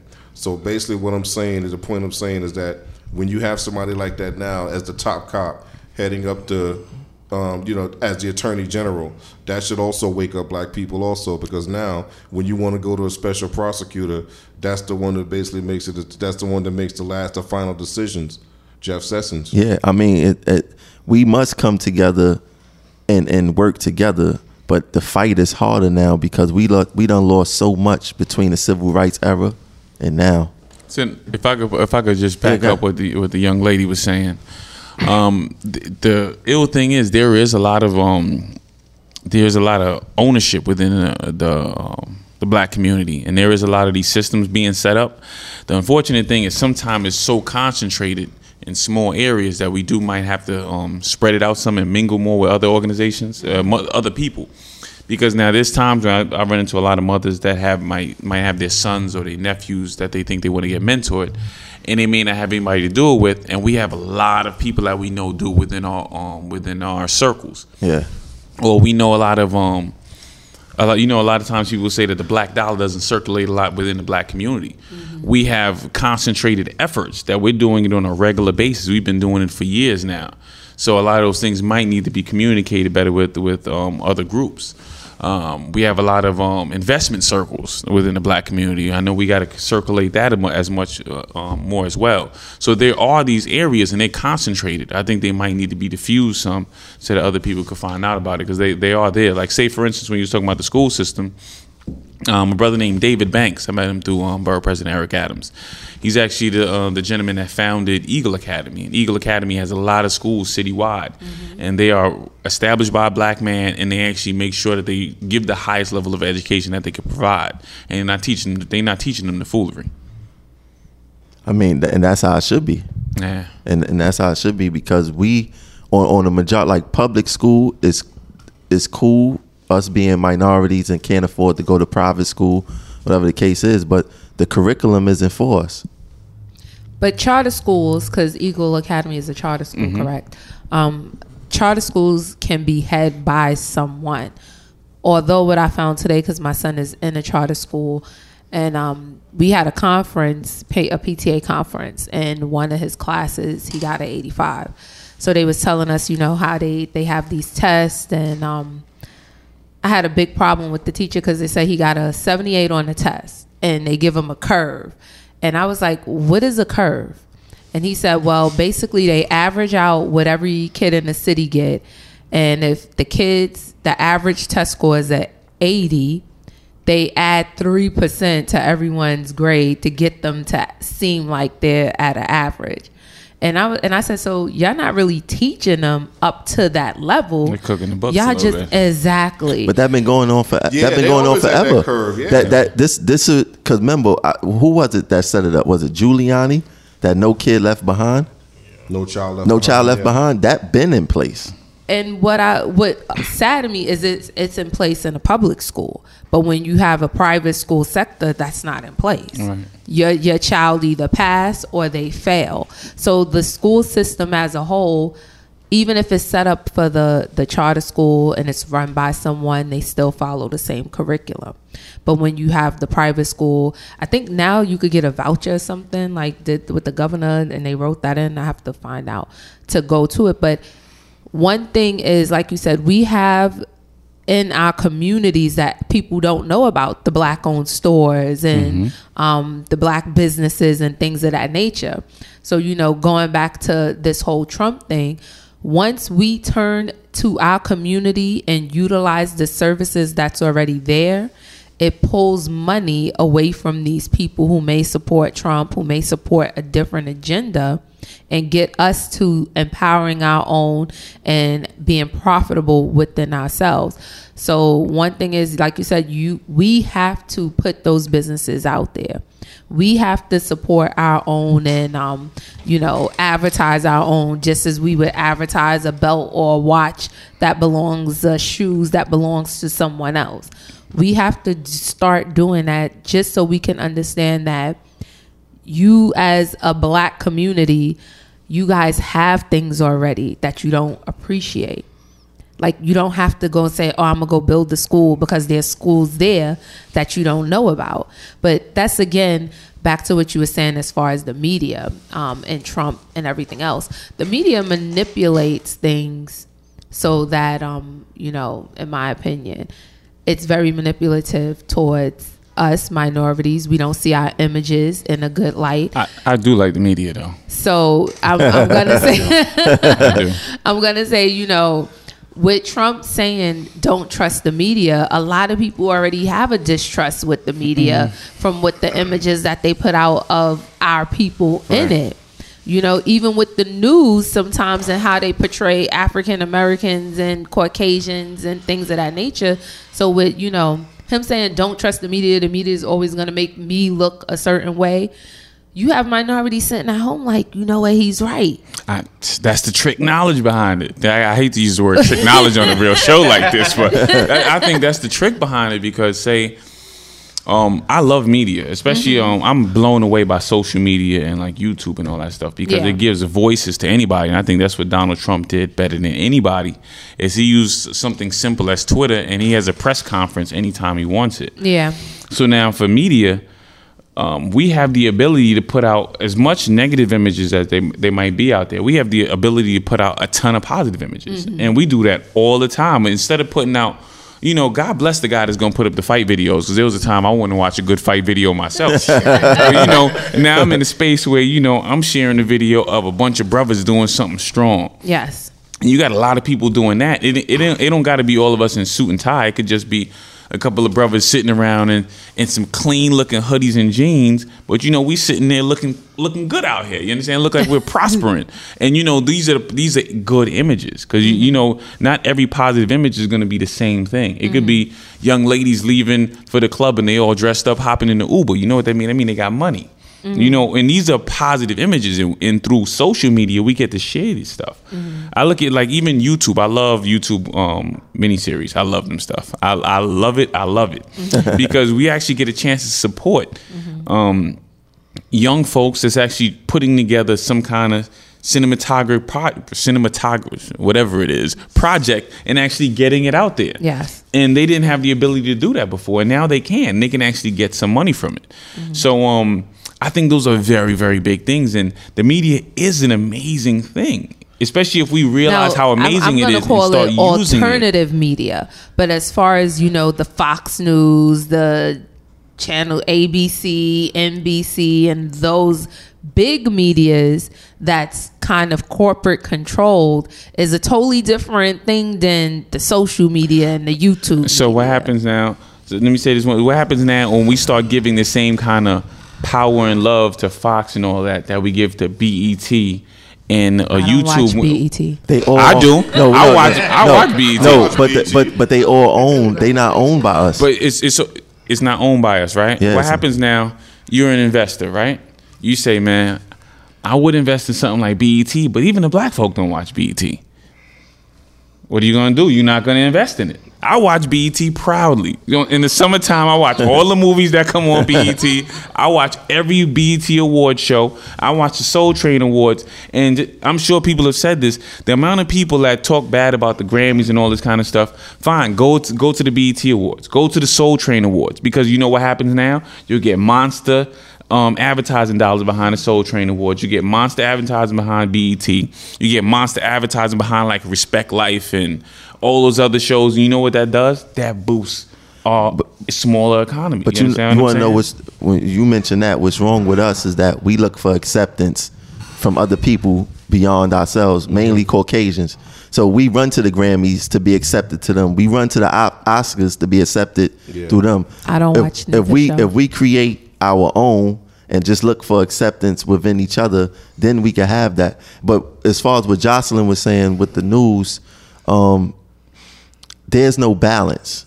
And I think this is what she was trying to say. There's no balance on information. Like from 2009 to 2012, um, three blacks was getting killed or shot by the police a week. Where was the news on that? You know what I'm saying? But you see the news of the, the the guy who can't find a job because he just got out of jail, going to rob a store and making him look like a monster and an animal, but they not looking into his story. And even just recently, you had the Kalief Browder, um, you know, story, which going on, kids getting treated like animals in city jails, teenage kids, and coming home have to deal with all these psychological issues that's not being addressed. The news is not reporting that story, but they promote promoting what got him there or what allegedly got him there. But see, then then that's where the social media kind of comes in and the self promotion, the YouTubes, because you take control of what is is being put out there. You put out there what's really going on because as we're all, all sitting here saying that the media, your Fox, your NBCs, they are corporate control. So you're only going to see what that corporate entity wants you to see. Right. But then you have your YouTube channels, and for what it's worth, your World Star Hip Hop that's going to give you what's really going on. You've got a lot of documentaries out here now that's being made and being put out on your YouTubes, even Netflix and, and, and Hulu. So it's nice to have that social media front because that's the real. Right now, that's the real. You look at Pix Eleven, you look at Channel Five. You you you can click at ten o'clock between the three 10 o'clock shows, and they're all showing the same thing. So what does that tell you? That means it's being controlled all the way around. You're not you're not you're not getting the real.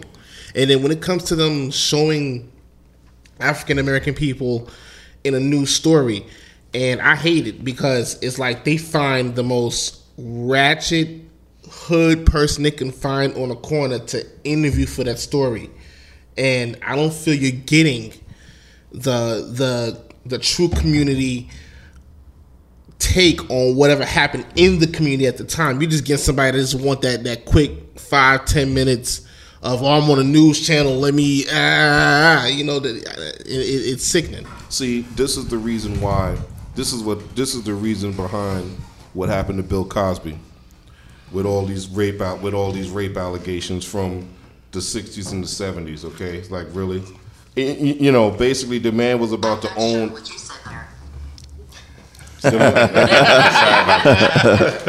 The man was about the man was about to own NBC, about to own it, but they don't not that they don't want that because you already know the positive images that Bill Cosby was going to put on a major network.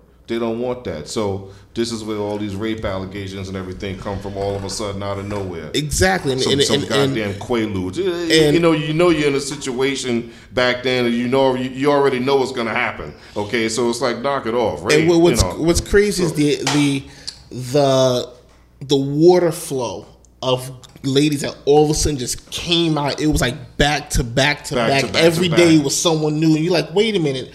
Now all of a sudden, was it 30, 40 years later? Now y'all want to talk? yeah. Well, you know what it is? It's a, it, everything is is about the money. Everybody trying to get a check. You know what I'm saying? At the very end of the day. at the very end of the day. But the point of you know, but, but you know, the point of what I'm trying to bring out with Bill Cosby is, again, he was gonna ex- he was gonna show positive images on NBC, and they don't want that. No matter what, they want us to be. They want us to. They want to keep us in a certain light. They want to keep us. Um, on camera robbing a store, or, you know, on just like Tramel said, or on, you know, basically they want to keep us um, when they do do an interview, it was somebody, you know, he's, he's talking, he's talking, you know, Ebonics, he, he doesn't, he's not talking proper English, you know. And another thing, he's been Bill Cosby has like a lot of these allegations have been kicked out of court. And the media did not cover as hard as they did when he was going to court. Exactly. So you like, and this is the thing when Trump says, "I don't trust the media," and they're gonna show me in a bad light. And like I said, um, you know, we're sitting at home like we understand that all too well because we know how it is when you get seen or you see images of your people and it's negative all the time. Yeah, but you want to know what? Bill Cosby is responsible for that also because he's a huge name in America. He can make his own social media and report his own news. He doesn't do that. He has handlers that's around him that's young enough that could tell him you need to report the truth. He's not doing that. So there may be some truth to to the Cosby stuff because he's not reporting his own news. It's different than we could report it. We don't have no fan base. We don't have no platform that'll reach thousands of people. But Bill Cosby can make a Twitter page today or tomorrow filled with haters and people who love him, and he could get out his own news. He don't. He doesn't do that either. Cause there's no way possible I'm gonna be char- be accused of thirty something things and just let let it slide through the cracks and don't say nothing. Look, I beat this. I know I ain't do it. I beat this. They probably put a gag order or something on him, or his lawyer advised him not to say anything based on the sensitive sensitivity of the case. Everything was said. Only thing you gotta say is, look, I beat this. This was this was founded untrue. No, uh, not every single case because remember, there's different women in different states, and some is Listen, pending in California. Cosby came from a time where they was using drugs and having fun. That's what he was doing. He was ha- he was using he was using drugs and he was having fun. That was his thing. That he probably got a Y'all kick. running the red He probably right now. he probably was getting Y'all are running. he the probably red was light getting a right kick. now. This was the era that Cosby was from. You're running a red light. First of all, it, it's no such thing as an era of using drugs and having fun. What are you talking about? What are you talking about? Was- what are you, what are you talking about? That's what the whole that's what the whole Woodstock and and all that other stuff. The whole 60s, 70s was about drugs. okay, but at the same time, if a person, you know, because we're see we're having women who said they didn't know they were getting slipped drugs or whatever the case may be. I believe they know they was getting slipped But drugs. We can't say that he came from a time where they was using drugs and having fun. If this defense that he's saying is that some of the women are saying that he slipped them. That's the part that he's And- arguing. He's arguing the point that he slipped them drugs and had sex with them. Yes. He they took them drugs together and they was out of their mind and they had sex. Mm-hmm. That's what happened. That's exactly what happened. The whole point of him what makes it bad is that oh he slipped me. No. You used the drugs with him. You got bent. Y'all did what y'all did. This Bill Cosby, one of the biggest entertainers at that time. But that don't mean everyone want to have sex with him. So what are you saying? So now you running the red light. I'm not. Run, I'm not running a red light. What I'm saying is we can't say the way you said. Oh, that's the time they was taking drugs and It was. and having It was. sex. It was. Everyone wasn't consenting to sex. So that's. so what are I'm you saying are you insinuating that he he possibly raped somebody? I'm not saying anything. I'm just saying you can't generalize a statement like that because everyone does not consent. It was to the sex. party era. That's this is what they did. You around Bill Cosby. What are you what are you around him for? It could be a party. It could be a Super Bowl. It could be a mega fest. You can't generalize a statement like that. so you can't generalize a statement and say that not everybody wanted to have sex with him. Cause it's two, it's two, it's two parts of that. You can't generalize. This is Bill Cosby. Can you this Bill have Co- to This Bill, consent? well, they probably consented already. But if I- Probably. go ahead. Let if I jump could, in, if I please. could say Thank something, you. so so now here's here, here's here's my take on it, right? And I understand where both of you guys are coming from, and this is what I'm talking about. Um, when you talk when you when you're discussing about um, showing things in a different light and actually using media in a correct way, Mm-hmm. because now of course we can talk about um, whether he did it or he didn't do it. That's understandable. How I think the best use of the media would be to say that these um, all of this is in litigation and you know it needs to be cleared up before we discuss if he should be smeared like this and let's just let's just make sure that we reserve judgment until everything's done because that's what would happen in other communities his that's, lawyer what said Because camp, now- that's what his yeah, his, said. his lawyers, yeah, they said that. and, and that, that's the thing because now in other there's there's so many other um, people besides Bill Cosby that's been accused of things like this. You understand what I'm mm-hmm. saying? Michael and Jackson. they and they would not aside from even Michael Jackson that would that was not torn down the way he was. Mm-hmm. And the thing is, you know, a fire can't grow unless you breathe air into it. Mm-hmm. So we breathe air into this, like you know, did he do it? Did he not do it? Hold on, let's just reserve judgment and let's talk about how great of a doctor Bill Cosby, um, um Cliff Huxtable was. Let's- I let's want my Cosby shows Let's keep back. showing this, and you know, and not even to um, not even to belittle the discussion of rape because that's a very serious thing. But the thing is, if we we can't. There's, matter of fact, there's no need to tear down our icons in public like that because once again, it's a it's a it's a figurehead, it's the image, and I think that's the way you properly use media when you actually you know you you separate the two different issues. This gentleman here, he did a lot to improve the imagery of, of African Americans on TV. so let's not take that away. Let's let's keep a different dis- separate discussion because now I'm gonna tell you something. After the massacre in South Carolina, right, with the, um that Dylann Roof cat. Now I listen to a lot of radio shows. I was listening to one called 770. I don't want to give him too much of a plug, but it was this is a guy named a Savage Radio Show or something like that, right? I, I listened because I, I try and take in news from all over the place, and there is actually a distinct difference between the way things are covered. There's a distinct difference between how Fox News Channel and CNN show things. Distinct. There's a distinct difference between how um, WPIX show things and Channel Five show things Correct. because you can tell. Be if you go into different city buildings, look at the channel they have on the news. You can tell what kind of building you're in. Very distinct difference. So that that's very important. Now, um, when after the Dylann Roof thing happened in South Carolina, I turned this thing on to listen to it, and they said, you know, let's hold off on judging this guy. Right? This is a this is a young boy that had issues and all kind of stuff, and I called in. And after a while, they blocked me off. I'm like, so you're calling this guy, you're calling this guy a boy? Do you understand he was a man?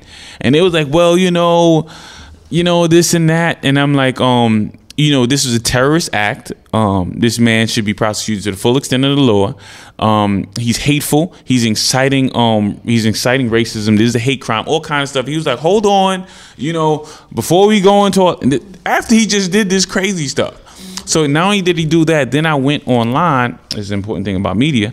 I'm like, I want you to make sure you share that show, right?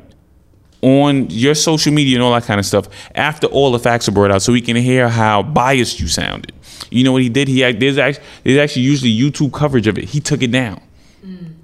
Because and, and now this is the important thing. This is how he used his access to media. So now we got to make sure we are very precise how you use access to media. Because now, if this gentleman here can actually talk about, hold on, let's not rush to judgment. This guy who's a troubled young man, right? That's one thing. But then you'll have other circles. These girls have a fight in front of McDonald's, and let's put them under the jail. Mm-hmm. It's a very big difference. Mm-hmm. It's you got to understand it. And now on social media, people were tearing these girls to shreds. I'm like, yo, these are young ladies. They got to give themselves a chance to get themselves together. And it's the truth. These are very young women. They're troubled. Maybe they need counseling. And that's what they need. They don't need to be put under a jail. They need counseling. They need assistance. They need interventions. But now, if we keep looking to, You know, and, it, we got to take this stuff seriously. And the good thing is, there are a lot of people that are taking it serious like this, and are making sure that we controlling, you know, we're using our media in a wiser way. And when that happens at a at a greater level, you'll see the shift, and it's going to happen because now you're getting more people that are becoming savvy at using the media. More people are becoming aware when things like these this happen. And now, just simple things like this content you're creating, creating proper content like you guys are, and sharing it. You understand what I mean? And using this media different. And F, forget about what Fox 5 is doing. What you guys are doing, properly shared and properly disseminating, and actually um, giving people the real is actually the kind of media that we need and, and is there. This is and it, it this is true because and this is just to dial back a little bit into between something you said and, and what you said. It's it boils down to skin color.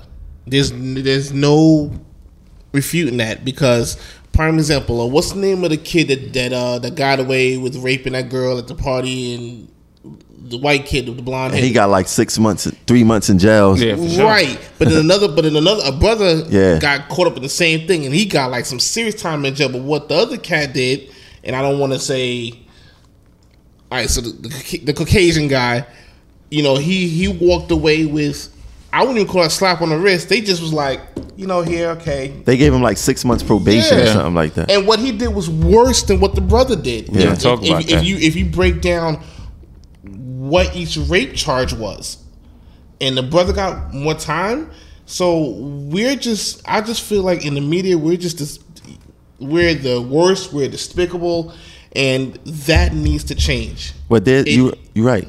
You're right. It, it, it, it, it not even it needs change. It has to change. But there's no there's no compassion for black folks. You got somebody like Ben Carson who called who called the slave ship the Carnival Cruise. You know what I'm saying? like we, they ca- we, drinks. we we we came we came here as immigrants. Right. So- So, so- basically, that means on our own free will. Yeah.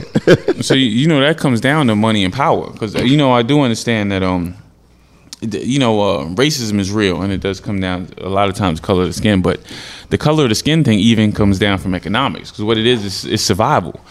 You know um, one of the biggest things that controls all kind of desi- d- d- desires is the desire to um, survive. Correct. you understand what I mean? And and most resources are finite and what a lot of people look at is when you're looking at finite resources, they look to help their own to make sure that they survive. You know, um, that their that their um, seed gets to gets to populate the earth and gets to be able to continue on. So now, a lot of things is actually um, financial. I think more than even um, skin color, because now if you're looking at, hey man, I need to have control of this so that we can actually control this money. So my son they can understand that when there's a judge up there in front of him, he doesn't deserve to be in jail. That's what money and power does. If you have more people of color in these positions, they might start to have the same kind of ideas. And unfortunately, sometimes if you're looking at your people and they don't have as much money and power, you might even be the person in the you know the person of color, and you're not feeling as great about your people. So when I think when we establish more money and power, and we're in a much better position now, absolutely are. Um, I think these dynamics are going to change because now any young man I see, I try to encourage him to become a, a, a police officer. He would say, "Why would you want to do that?" Because you need, and this might sound like the wildest theories, and I tell him this all the time. You need brothers in the community right down the block from the housing projects. That's Correct. officers. I believe that. Because now, I if they come out, if they come out their house, 150%, if yeah. something's going on, he come out his house. He's an officer. He see officer. Hey, officer, you know I'm a MOS. You know, member of service. Um, you know what's going on here. This is my community. I know those kids. Those are good kids. It's a totally different conversation. Yeah. Than some guy running out talking about get off those kids and you know he's doing something else. You need police officers in the hood. Teachers as well. You need you need teachers. You need you need people to say like like yourself being in the union. So you can come back and say hey man this is what's going on in the union. And you know what? They got this test coming up for bus driver. They got this test coming up for this. You need to get in there. I know you about to make an album. I know you're gonna do this. Why don't you just make sure you take this test so it's in your back pocket? And with these that's how you build this money and power. So now people can't always be on the outside. And that that judge could have just as just as well been um, someone else, you know, of a different race, creed, or whatever it is, looking on a fellow member of their race or creed and having the same kind of, you know, measured tone with the person. Yeah. If See, you that's- understand what I'm And saying. That's- uh, that's, that's People also need to teach our kids about ownership and becoming on and trying to become entrepreneurs. and less materialistic. And less exactly less materialistic. You know, stop looking at you know um, as a as a means to get ahead is uh, you know becoming a ball player or you know trying to become a rapper. You know what I'm saying? What I'm saying like. And, I mean, you know, but- our our, and ki- our kids. nothing wrong with that, but there's nothing wrong with it, but our kids need to be taught to aspire to more than that because that's again that's what our people have fell into. You and I hate wanna that they tell people you don't need to go to college. You don't need to like. No, you need to go to college because that judge position that you need, that politician position that you need, is unobtainable if you do not have a degree. And let's look at the reality, especially the kids that go to college for free because they play ball or they they run track and they do this, and no one they're concentrated on the sport and they should be also concentrated on getting that degree. That's a free degree you running or you know ball playing you playing. It's so many stories on um what's that ESPN 30 that you'll find that after college when you didn't make it to the NFL, some of them are back in their communities working at Burger King because they didn't sit in that classroom and take it serious enough to say, well, you know what? This is my backup plan if I don't make it. And we have to push education and continued education to our children because that's the only way we're going to start taking over things. You understand? Everybody's not Beyonce. Everybody's not, you know, I don't know these But I- Kobe, LeBron. We have to go and educate. Even if we come and, you know, you send them to take the test and they get these city jobs and they move up within the ranks, it's a time that has to come when they have to move up. They have to push education, which is definitely the key, and they need to go back to that. I think it's hard to convince a kid that came from the hood, came from nothing, to pass up three to six million dollars to continue school. But then not all getting three to six. and risk and risk injury and not be able to make it. Like you telling them, look, don't go to the league, finish school. Not every no no no because everyone isn't going to. No, but I'm league. talking about the ones What is that- it? 240 people get drafted to the NBA. Yeah, but but yeah, but you talking about but that? how many is playing and getting them scholarships to go for free? You you have like 20,000 people that get that goes to college on a free scholarship. So what are those 20,000 people doing? Oh, it's only 200 slots per year. I think they finish in school. but We talking about. I thought you talking about the ones that go actually go to the league and say they back in their neighborhoods because it's hard to convince. Even if they get drafted last, you making seven hundred and something thousand dollars a year. You're not coming out of college making seven hundred and something thousand a year with no degree, What Wh- I'm whatever degree you while got. you're in college, constant also concentrate on getting your degree. While you're in school, don't be that C student because we know C students in the black community. Like I said, you can go and research this and go. It's plenty of documentaries that say they came out of college and they're still in Burger King Yeah. or they're working at the bank as a teller making $10, $12 an hour. I think that it's an individual thing, though. I don't believe school is for everybody, and I don't believe that you need to go to school to be successful. It- It's a slim percentage. Kids, like, we need to stop telling our black kids that. They need to go to school. Everybody, you're not going to be the CEO. school don't guarantee success. There's a lot of people. with you. There's a lot of people with college degrees that can't find a job. can't find a and that's the truth. And there are a lot. Okay, know- how many of these It's- it's a- companies it's- where you know- have the top people that went to school? We're talking about of- taking over our communities. I know a lot. I know a lot of successful people, and heard of a lot of successful people that didn't do college. And what are they doing? What are they? What are their professions? Hell, this is How many of, of them them? are CEOs. And, We're talking about and a handful. Hold, hold on, and then going back to my company, Primerica, a lot of them don't have college degrees, and a lot of them are successful with. They have this successful with, um, them. You know, these are million dollar earners. How many are you talking I, about? I understand that, Chanel, but I'm just How that's- many No, you of know, our just- no, that's just- just one children? You know what you got to do? You got to Google how many people finish school, Finish school, and right. don't got a job. That's I- that's the biggest problem in America. You pay all this money for college, Right. And then you graduate college and you can't find a job. and you and you fall in the There's debt, no and guar- you fall in the debt with student loans.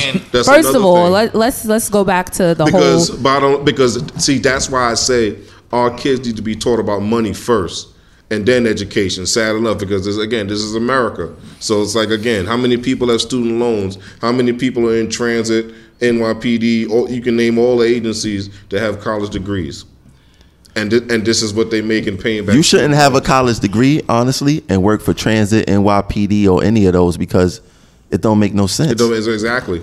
and and that whole thing and that whole thing is not even um, just for our people because because I have a friend who is white who went to school.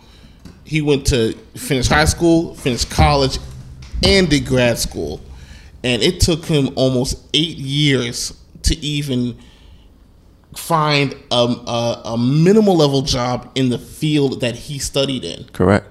So uh, again, college and grad school does does not equate. It just does not equate to, To success, success. yeah. It doesn't guarantee. It doesn't, guarantee, anything, it. right? I mean, not equate. It doesn't. It gives you guarantee it gives you a better chance It gives to you- it give you it gives you it makes you more marketable, but it don't guarantee It don't anything. guarantee You anything. just contradicted your own statement by saying if you work for transit, you don't like. Why would you have a college degree? And you pushing education I to push be it. in the union. Yeah, but you know, I put this What is, the hell is- no. This, this, this, this is this is the thing.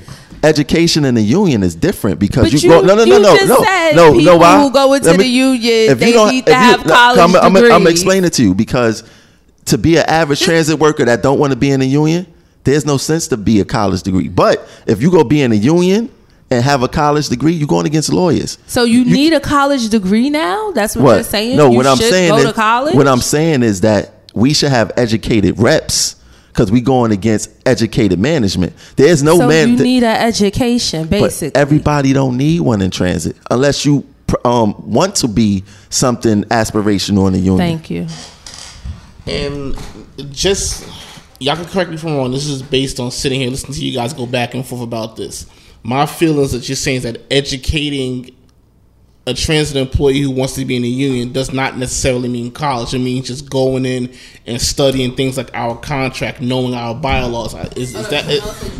and even and even Or- or- even or studying are you saying that labor. we need a degree? I, I believe I believe you. I believe in certain aspects of the union, you need a degree. Why? Mm. Because you bargaining against people with Okay. degrees. I just want to clear. I just want to clear. You bargaining against people with degrees. Like if you look at the MTA board and them, they're they're lawyers.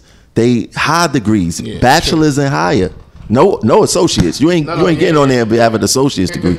You know what I'm saying? It's bachelors and higher. all white with degrees. So as I was stating, we need to put on the No, MTA board. Fer- Fer- did we Fernando, look at the- Ferrer. Fernando Oh, Ferrer. well, we got one, one? one of the, Okay, he's a one top. of- he's one of the top guys. One- The- the- on the the top- board the top in guy. he's not on right? the board. What are we talking He about? What are we- what are we he- discussing? He was on the board, but Yeah. Pendergrass left. Now he's the acting MTA chairman, Fernando Okay. Ferrer. Yeah. So we have this. no, no, no, not I. No, no. Eric. How many president people are on the MTA board? How many people? Eight, ten? I don't know. Okay, let's Cuomo, say, Cuomo let's appoints 10, them though. 10 people on the MTA board. All college degrees, all Caucasians, except for with the exception of one or two. And you're sitting here t- saying, oh, we don't need a degree. Our children, black children, need degrees. Okay, they need education. They need higher education. You will not infiltrate that board by saying, "Oh, I got my GED, my high school diploma." That's my point. So where's the other? So no black people got degrees before the MTA board came. Where are they at now? It's the governor. We we live in a racist society. No matter what a black person may have, look at look how they treated Johnnie Cochran when he had done. Look at the movie. He identified himself as a lawyer, and the cops treated him like shit. Look that at what, degree didn't mean nothing. Look at what they did to Henry Louis Gates when they remember when they arrested him a few years ago, um, some years ago, um, outside his and going into his house. you, you you remember that going into his house, Doctor Doctor Henry Now, Louis Gates. Let's not get it twisted. A degree is good, but a degree doesn't equate to success under any circumstance. Right. Right. It doesn't guarantee success. Bottom line. Okay. It doesn't guarantee. It's good. It's good. It's, it's, you can't take away from education because that's something that someone earned. But you can't tell your child, listen, you're gonna go to college and you go become successful because that's not the reality. Right. And you'll that be- you'll be lying to your Right, you'll child. be lying to that's not the that's not the reality. There's Will people with college there's be- educated. these people with college degrees, very educated, Mm-hmm. and working in McDonald's. That's factual. And that's because the state of the economy. Now you're talking about the economy, but Because but you but but you want to know what? What does the economy? The- you, you, said tell- you can't be a teacher. We could talk about the police, but you No, can't no, no, put- you- be a teacher without a degree. You telling me- in my son's school, there's two black teachers. did you just Two. did you just not say that? So I need our children. You want to raise your, you want to move up in the ranks. You want to do certain things. You need to go to school, get educated, and get a degree. Okay. And what's after that? What's after that? Standing in front of my black son each and every day are white teachers. Why? Because people are saying, "Oh, you don't need a degree. A degree don't uh, uh, equate to success." And that might be true in some fields, but when you talk about your politician, your teachers, these people who have influence over your community, not the person who's selling you insurance or the person who run the store or run the restaurant. We talking about your teachers, your politicians. These are the degrees that you have to go and get that you need And to have. Speaking Okay. of ed- speaking of education, I do agree on um I do agree on going for higher levels of education. Thank Uh, you. You know, some there are a lot of We professions. none where of you us don't disagree with that. Right, I don't know. I what would what, with what that. you saying that it equates to success? Sir, I didn't say. I never said it Yes, equates to success. Yes, you did. you can run your tape back. I said you need to we need to stop telling our children that they do not need a degree. We need to stop pushing that whole oh, you know, a degree don't equate to success. You guys put that out there. It don't. I didn't It doesn't, say but that. it don't. What But- I but said was we need to you're not going to have you're not going to be in a position to make changes to be extremely influential. My son see a teacher every day more than he see a rap artist or a basketball player. And if standing in front of him is a whole group of white people, then where's the influence from our people, from a black man teaching a black kid or, you know, in these school systems? So I, But go ahead, thank so I do, I do think Thank that um, education is key, and I do think it is. I think it should be primarily pushed. Um, and I, I, whenever I think of um, education, I think of how people say receipts now. I think a degree is just like your receipt. It's just showing like you know what you have in your back pocket. It is very good to educate yourself because you could educate yourself outside of school. But these receipts are important. Whether it's a receipt for you know just getting a uh, program manager certification or you know whatever kind of receipts you need to have to make yourself a little bit more marketable within this world because that's what's what it comes down to And another now good- in um, okay, cool. in different um in different we have to we have to look at ourselves and kind of measure up or level up compared to other um, ethnicities or races or whatever it is and in other races and ethnicities you know education is looked at as something um it's something that you um, you're going to do after high school. Like in my family, it wasn't no. Um, I had there's I have three brothers and three sisters, and my parents really pushed education. And the four older siblings, all there was no question after high school you was going straight to high school, straight to college, and after college, if you could, you're going to a graduate school Same thing with Asians. and and and that's They're how it was. It was no, there was no, hey, you doing something else. That's what it was. Mm-hmm. And and I'm telling you, looking at it, me and my younger brother, we chose to do our own path. We wanted to, we wanted to do our own thing, and it was a, a, a recognizable difference in how that changed your trajectory coming out of coming out of any kind of youth to adulthood. Because now not only is it that you're, you're better educated the people that you're surrounding yourself with the people that you're um you know the things that you're identifying yourself with actually change. So now if you look at it in um like you was talking about the different agency, the police department, transit, whatever it was, that you might say those people don't need education.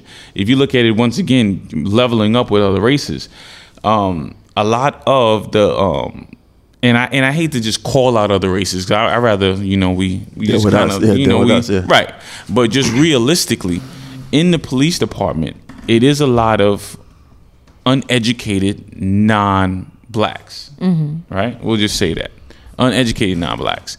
And it was almost like all right i didn't get my degree. I'm gonna get my money here. Which is which is smart It's just an intelligent thing to do. You know, I don't need to get it. I don't need a degree to get this good city job. I'll do this. But I do think the first priority should be when you're young like this to get your education because I'm in school now. I'm taking online classes. It's harder to get it, get your education when you got a two year old running around and you got a full time job. Yeah. And the only reason you're doing it is because you know it's good to have these receipts. So if you can do this when you're 18 to 22, get it out the way. Mm-hmm. And I think it is something that we should push. You can still be the coolest dude on the block. You can still be in the club. You can still do all of that and get your education. Now, if you find that it's not for you, then of course you're talking the route y'all, y'all gentlemen are talking about. That's it. Open, start a business. Um, you need education. Get a, get a civil service job, and even no, you can you can start a You could business. self, you without- could self, you could self teach yourself. yeah, you can start a business Oh, without going to self-teach formal yourself. education. Look at look at Malcolm X. You X. definitely can. Look Yeah. at Malcolm X. You definitely can. I, I do believe you could. You could educate yourself to the point that you could be a successful business owner without college. and then and then they looking at they looking at Look how at those moving up in the ranks in NYPD. Your lieutenant, your sergeant. These people. it's racist. I just spoke to Patrick about that today. He told me that 30 3700 cops took black cops took the test. They only hired 60 of them. The higher you go up, he he said he was telling me that he's going to try to go for the top dog. But he said once you get past lieutenant, It's But tough there go those it's receipts just in a- your it's pocket. it ain't, it ain't about the receipts no more. It's about hand picking, and they doing it by race. He said a lot of black can, cop candidates get kicked out through the medical, through the psychological. It's done on purpose. It has nothing to do with your education. You could come down there a doctor. They don't care. So then, so now this is the point that I'm saying f- further along down the line, you need to have more of um, more of the uh, the non non traditional person that's doing the selection. And I think that's the point that we need to get to, and we're getting closer to that point. And that I think that's what makes the difference. So it might be the person with the receipt that gets into that position of selection that actually could make these choices. So you know, there's so there's a lot of different ways to attack it. We can never attack it from one way. You got to surround this baby and get it all from all angles. And I, I do think education is a very big key, man. And I'm gonna say, Janelle, look at me. Janelle? I never. I mean, Jocelyn. about his ex girlfriend. You about to call, you about to call after this. Jocelyn. All right, look. At, but, but, but seriously, look at me. I never did a day in college, and before I came to transit, I ran a successful consulting business where I had my clients were some of the biggest companies in mass transit that I did work for, and I did work for them without going to college because I was self-taught. Mm-hmm. From when I was 12, I was reading and studying transportation. So when I decided to start running my own consultant business, which was was for marketing, web design, and graphic design, mm-hmm. I did it without a college education, and I was very successful at it. And had I not gone into transit, I probably would still be doing it. Mm-hmm. So, so that I'm an example of someone who didn't do college, but still managed to run a successful business and get big name contracts Great. to work with. So it can be done. It can be There's done. Someone. We need the masses. This is. We need to stop thinking as individuals and we know a few people who are successful. We need to move from that. We need all our people to be educated and all our people to be successful. And I'm not saying, oh, we're equating educated education with success, but an educated people are better voting people, are better active people. People with educations are going to feel more, I can get involved because I know these things. With your organization, with having 500 men, what's your reason for going back to school? To be better educated. And when you have, have that, receipts. like you said, when you get your education, you start moving up and conversing with different people in different realms. If you just sitting there with that high school diploma, you may not be wanting to say, I'm going to go and talk to this president or the borough president or this, you know, anyone of that nature. It gives you a type of confidence that you're not always going to have. And you, Trevor, may be successful, but I need every Trevor from the Bronx to be just as successful as you. You may have the time, your parents might say, okay, you could sit down and self teach yourself and read about these things, but I need every student to do the same as you or have that route and we have to push education. We can't just stop and say you could be successful because that's the downfall in our community. No, Honestly, and I and I'm I'm not not agreeing with you, but the problem is, and and you being a parent, see, you're a little bit different because listen to you talk about your children, you stay on top of your children. We got a lot of parents out here today that's not staying on top of their children, and guess what? Their children out here running amok and they're not doing what they're supposed to be doing to get that education. And then an, and then another issue that's going on. and that going goes on back is to my fallback. We need our people in positions of influence in these children. So if you come from a bad home and you go into the school system and you see that black male teacher, that black female teacher, they can relate to what you have going on versus some a non-black who may not know what's going on in your community or what's going on in your family makeup.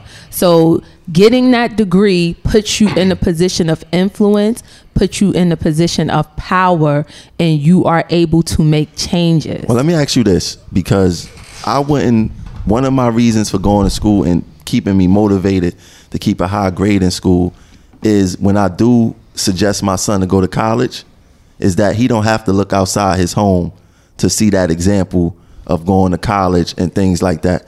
So, what if your son say to you, what if your son say to you, "Well, mommy, you never went to college or you never finished school. Why should I mm. go?" And you were successful. Why should I go?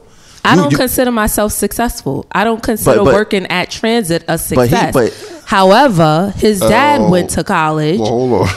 wow. You don't, uh, I'ma keep you it don't- 100 You don't with consider you. yourself successful? No, I do not. Wow. What is? I mean, wh- but what's what's this? What's defined as success? A dollar amount? It's definitely not a dollar amount. I, But I what is feel, it?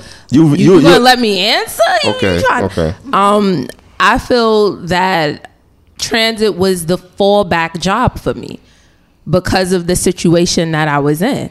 So I do not consider myself successful. No.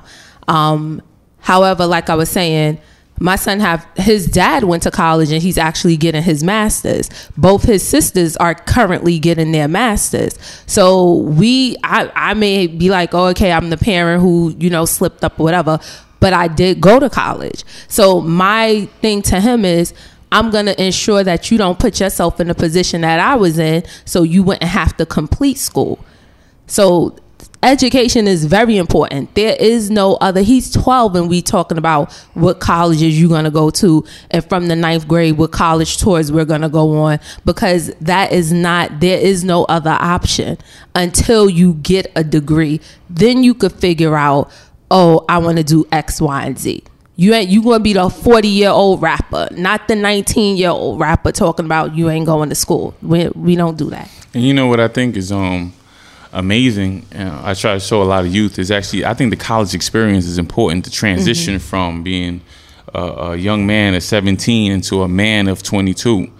Um, I wish I would have did the whole going away to school thing. I, I missed it. Just you know, first uh, you know you're, you're kind of like semi on your own because you're still within the school's laws. So you just can't. You can do almost anything you want to do, but not everything because you still got to make sure you maintain your grade point average and you, you're not getting kicked out of school. Right. Right. You I gotta mean, learn how to live on your own. Yeah, yeah, yeah. You know, well, you know, basically that's what college. If you go away to school, because is a piece of me that wish I would have did that back then also. But I don't. But I still. But I don't have the. Reg- I don't have a, a regret of that. But anyway, you know, that's basically what going away to school basically does teach you how to be a man. And when you look at it. You know, you have sororities and fraternities on the college campuses and stuff like that, and you and you want to know from my eyes what that teaches you. Life is full of fraternities. It absolutely is. Life is full of fraternities, NYPD and transit, uh, corrections, whatever. Hell, and within the agencies, you have different fraternities. Absolutely. You know what I'm saying? So that's you know that's what I mean when I say life is crazy that way. Where you know, like I said, college does teach you uh, some good things, and it's also good for depending upon what school, uh, uh, depending upon what educational institution you go to, like Yale and Harvard, you know, Ivy League. Y- You know, if you get with the right people, if you get into the right fraternities, then it can lead to, again, it can lead to you know corporate America. It can lead to job openings for you. You know, in other words, it can lead to a nice path for you. Yeah, absolutely. if you you know College is a nice sta- net. It's a nice networking it's a- platform. exactly, Who exactly. you yeah, yeah, yeah. It's a, it's a. But one thing we ain't touch about college is the discipline. That's what college does to you most deal. most of all. Is Well- dis- is discipline. again, if you're if you're focused, because again, when you matter of fact, there's a show on BET called The Quad. That's out right now. Did you see it? I didn't see it. You yet, watch too I- much TV, cuz. saw You. I don't gotta- wa- I don't watch too much You gotta, TV. you gotta start coming. You gotta, you gotta come to our next event. You talking about you talk radio junkie, quads. You named all this stuff. anyway. But it's a but it's a show it's a show that just aired uh, a couple of weeks ago called The Quad. Um, Anika Noni Rose is the is the young black female uh, president of a, a Georgia A and M supposed to be. But basically, you know, and it, it basically, if you see this show, it's like you know, it's a lot of you know, you see everything that goes on in college in the dorms and the parties and stuff like that. So, but basically, what I'm trying to get at is that if it can be disciplined if you're focused. But if you're not focused, But you if get you're not kicked out. fo- exactly, if you're not focused, you're getting kicked But you, out. but you know, I think that's how real life is too. Because the thing is, you really nobody needs you to be the, the the best employee in the world. You just gotta make sure you maintain and you and you get you get through. That's part of like the whole. I think that's what uh, like stuff like that will teach you. and when you're Um, young, you and when you're young, you have you know you don't have no um fo- you know you don't have much focus when it comes to academics and stuff like that. You know. All right, that's our time to tell us that we gotta go. We gonna leave you. Get sum it up for us. Leave the people with a final word, and then Who's you- that? Me? Yeah, you. I, appre- I appreciate that. Let me tell you first, I'm, I'm blessed and I appreciate you guys having me. It's a fantastic show, and I think that um just just sitting here and talking with you, I think um I feel how more important your show is. Just talking about how the the the the place that media has in our lives, the the, the opportunity that you guys have to speak into people's lives and discuss things that are important to them. Discuss educating yourself in your union and things of that nature. And I think we we covered a lot of the reasons why your show is important. And I was happy to be here. Thank you for having us. And um, once again, we're 500 Men. I'm part of 500 Men Making a Difference. I'm actually the spokesperson, second vice president co-founder. find- co-founder. You can find me online. You can find us online at 500menmakingadifference.com. That's the number 500 makingadifference.com. We also have a Facebook page, 500 Men Making a Difference. It's the easiest way to keep up with our activities and see what's going on and we'd love to have you because that's how we actually make a difference. Now, would you come back to the show and do this again with us? I look forward to it, man. It's a great show. I, I definitely, I, I'm excited to be here, and And- um, I'm very happy to have come. And you can even bring some of the members of your organization back to the studio with you. You know, to look like a Wu Tang concert. For sure. definitely, definitely, definitely will. All right, we like to thank my boy Shakes. That's what I call him, Shakes. Oh, oh, hold on, one more plug. My boy do celebrity fish tanks, saltwater fish tanks. No question. So if anybody interested in doing getting a nice saltwater fish tank with the sharks in there, the nice he come maintain it for you for a nice pretty price. You know what I mean? It ain't for free. It ain't part of the five hundred million. A beautiful price. you know he, he got that business. Tell tell him about that a little bit before you want to plug that before we leave. Definitely. Um, it's Learn Through Nature. You can find us at learnthroughnature.com and Father Nature's. Um, it started about, I've been in the business 20 years now. Um, it's been good to me, and it started just with me keeping fish. Actually, it started with a love for women because I'd bring women into my room and I want to turn the lights off, so I turn the fish tank light on, and it just and it just ended up with me. It's very true. It's very very true. So uh, I ended up in the pet store all the time because I always wanted to have the tank looking nice when the ladies came over. So, um, but then I, I found that, and that's a good way to find turn your your passion into something that makes you some money. So, um, I, I came real good at it. I actually had my own pet store. I learned the hardships of having a business and endured, and um, it's, it's treating me pretty good. I've expanded into an educational program as well. I'm in about four schools now where I actually do a, a science lesson using living habitats to draw deeper comprehension. The students usually love it because it's a hands-on, tangible way to learn science. And I make amazing aquariums. If you ever want something in the floor, I have done uh, aquariums hanging from the ceiling. I'm able to put a stream coming through your living room. Please um, holla at me. I got you. But that's the show for today. Thanks for listening. And we up out of here. ProgressiveAction.info, Facebook group Progressive Action. And that's it for tonight. Great show. Thanks for coming through, bro. Good night. Thank you. Thanks for having me. listening, everybody.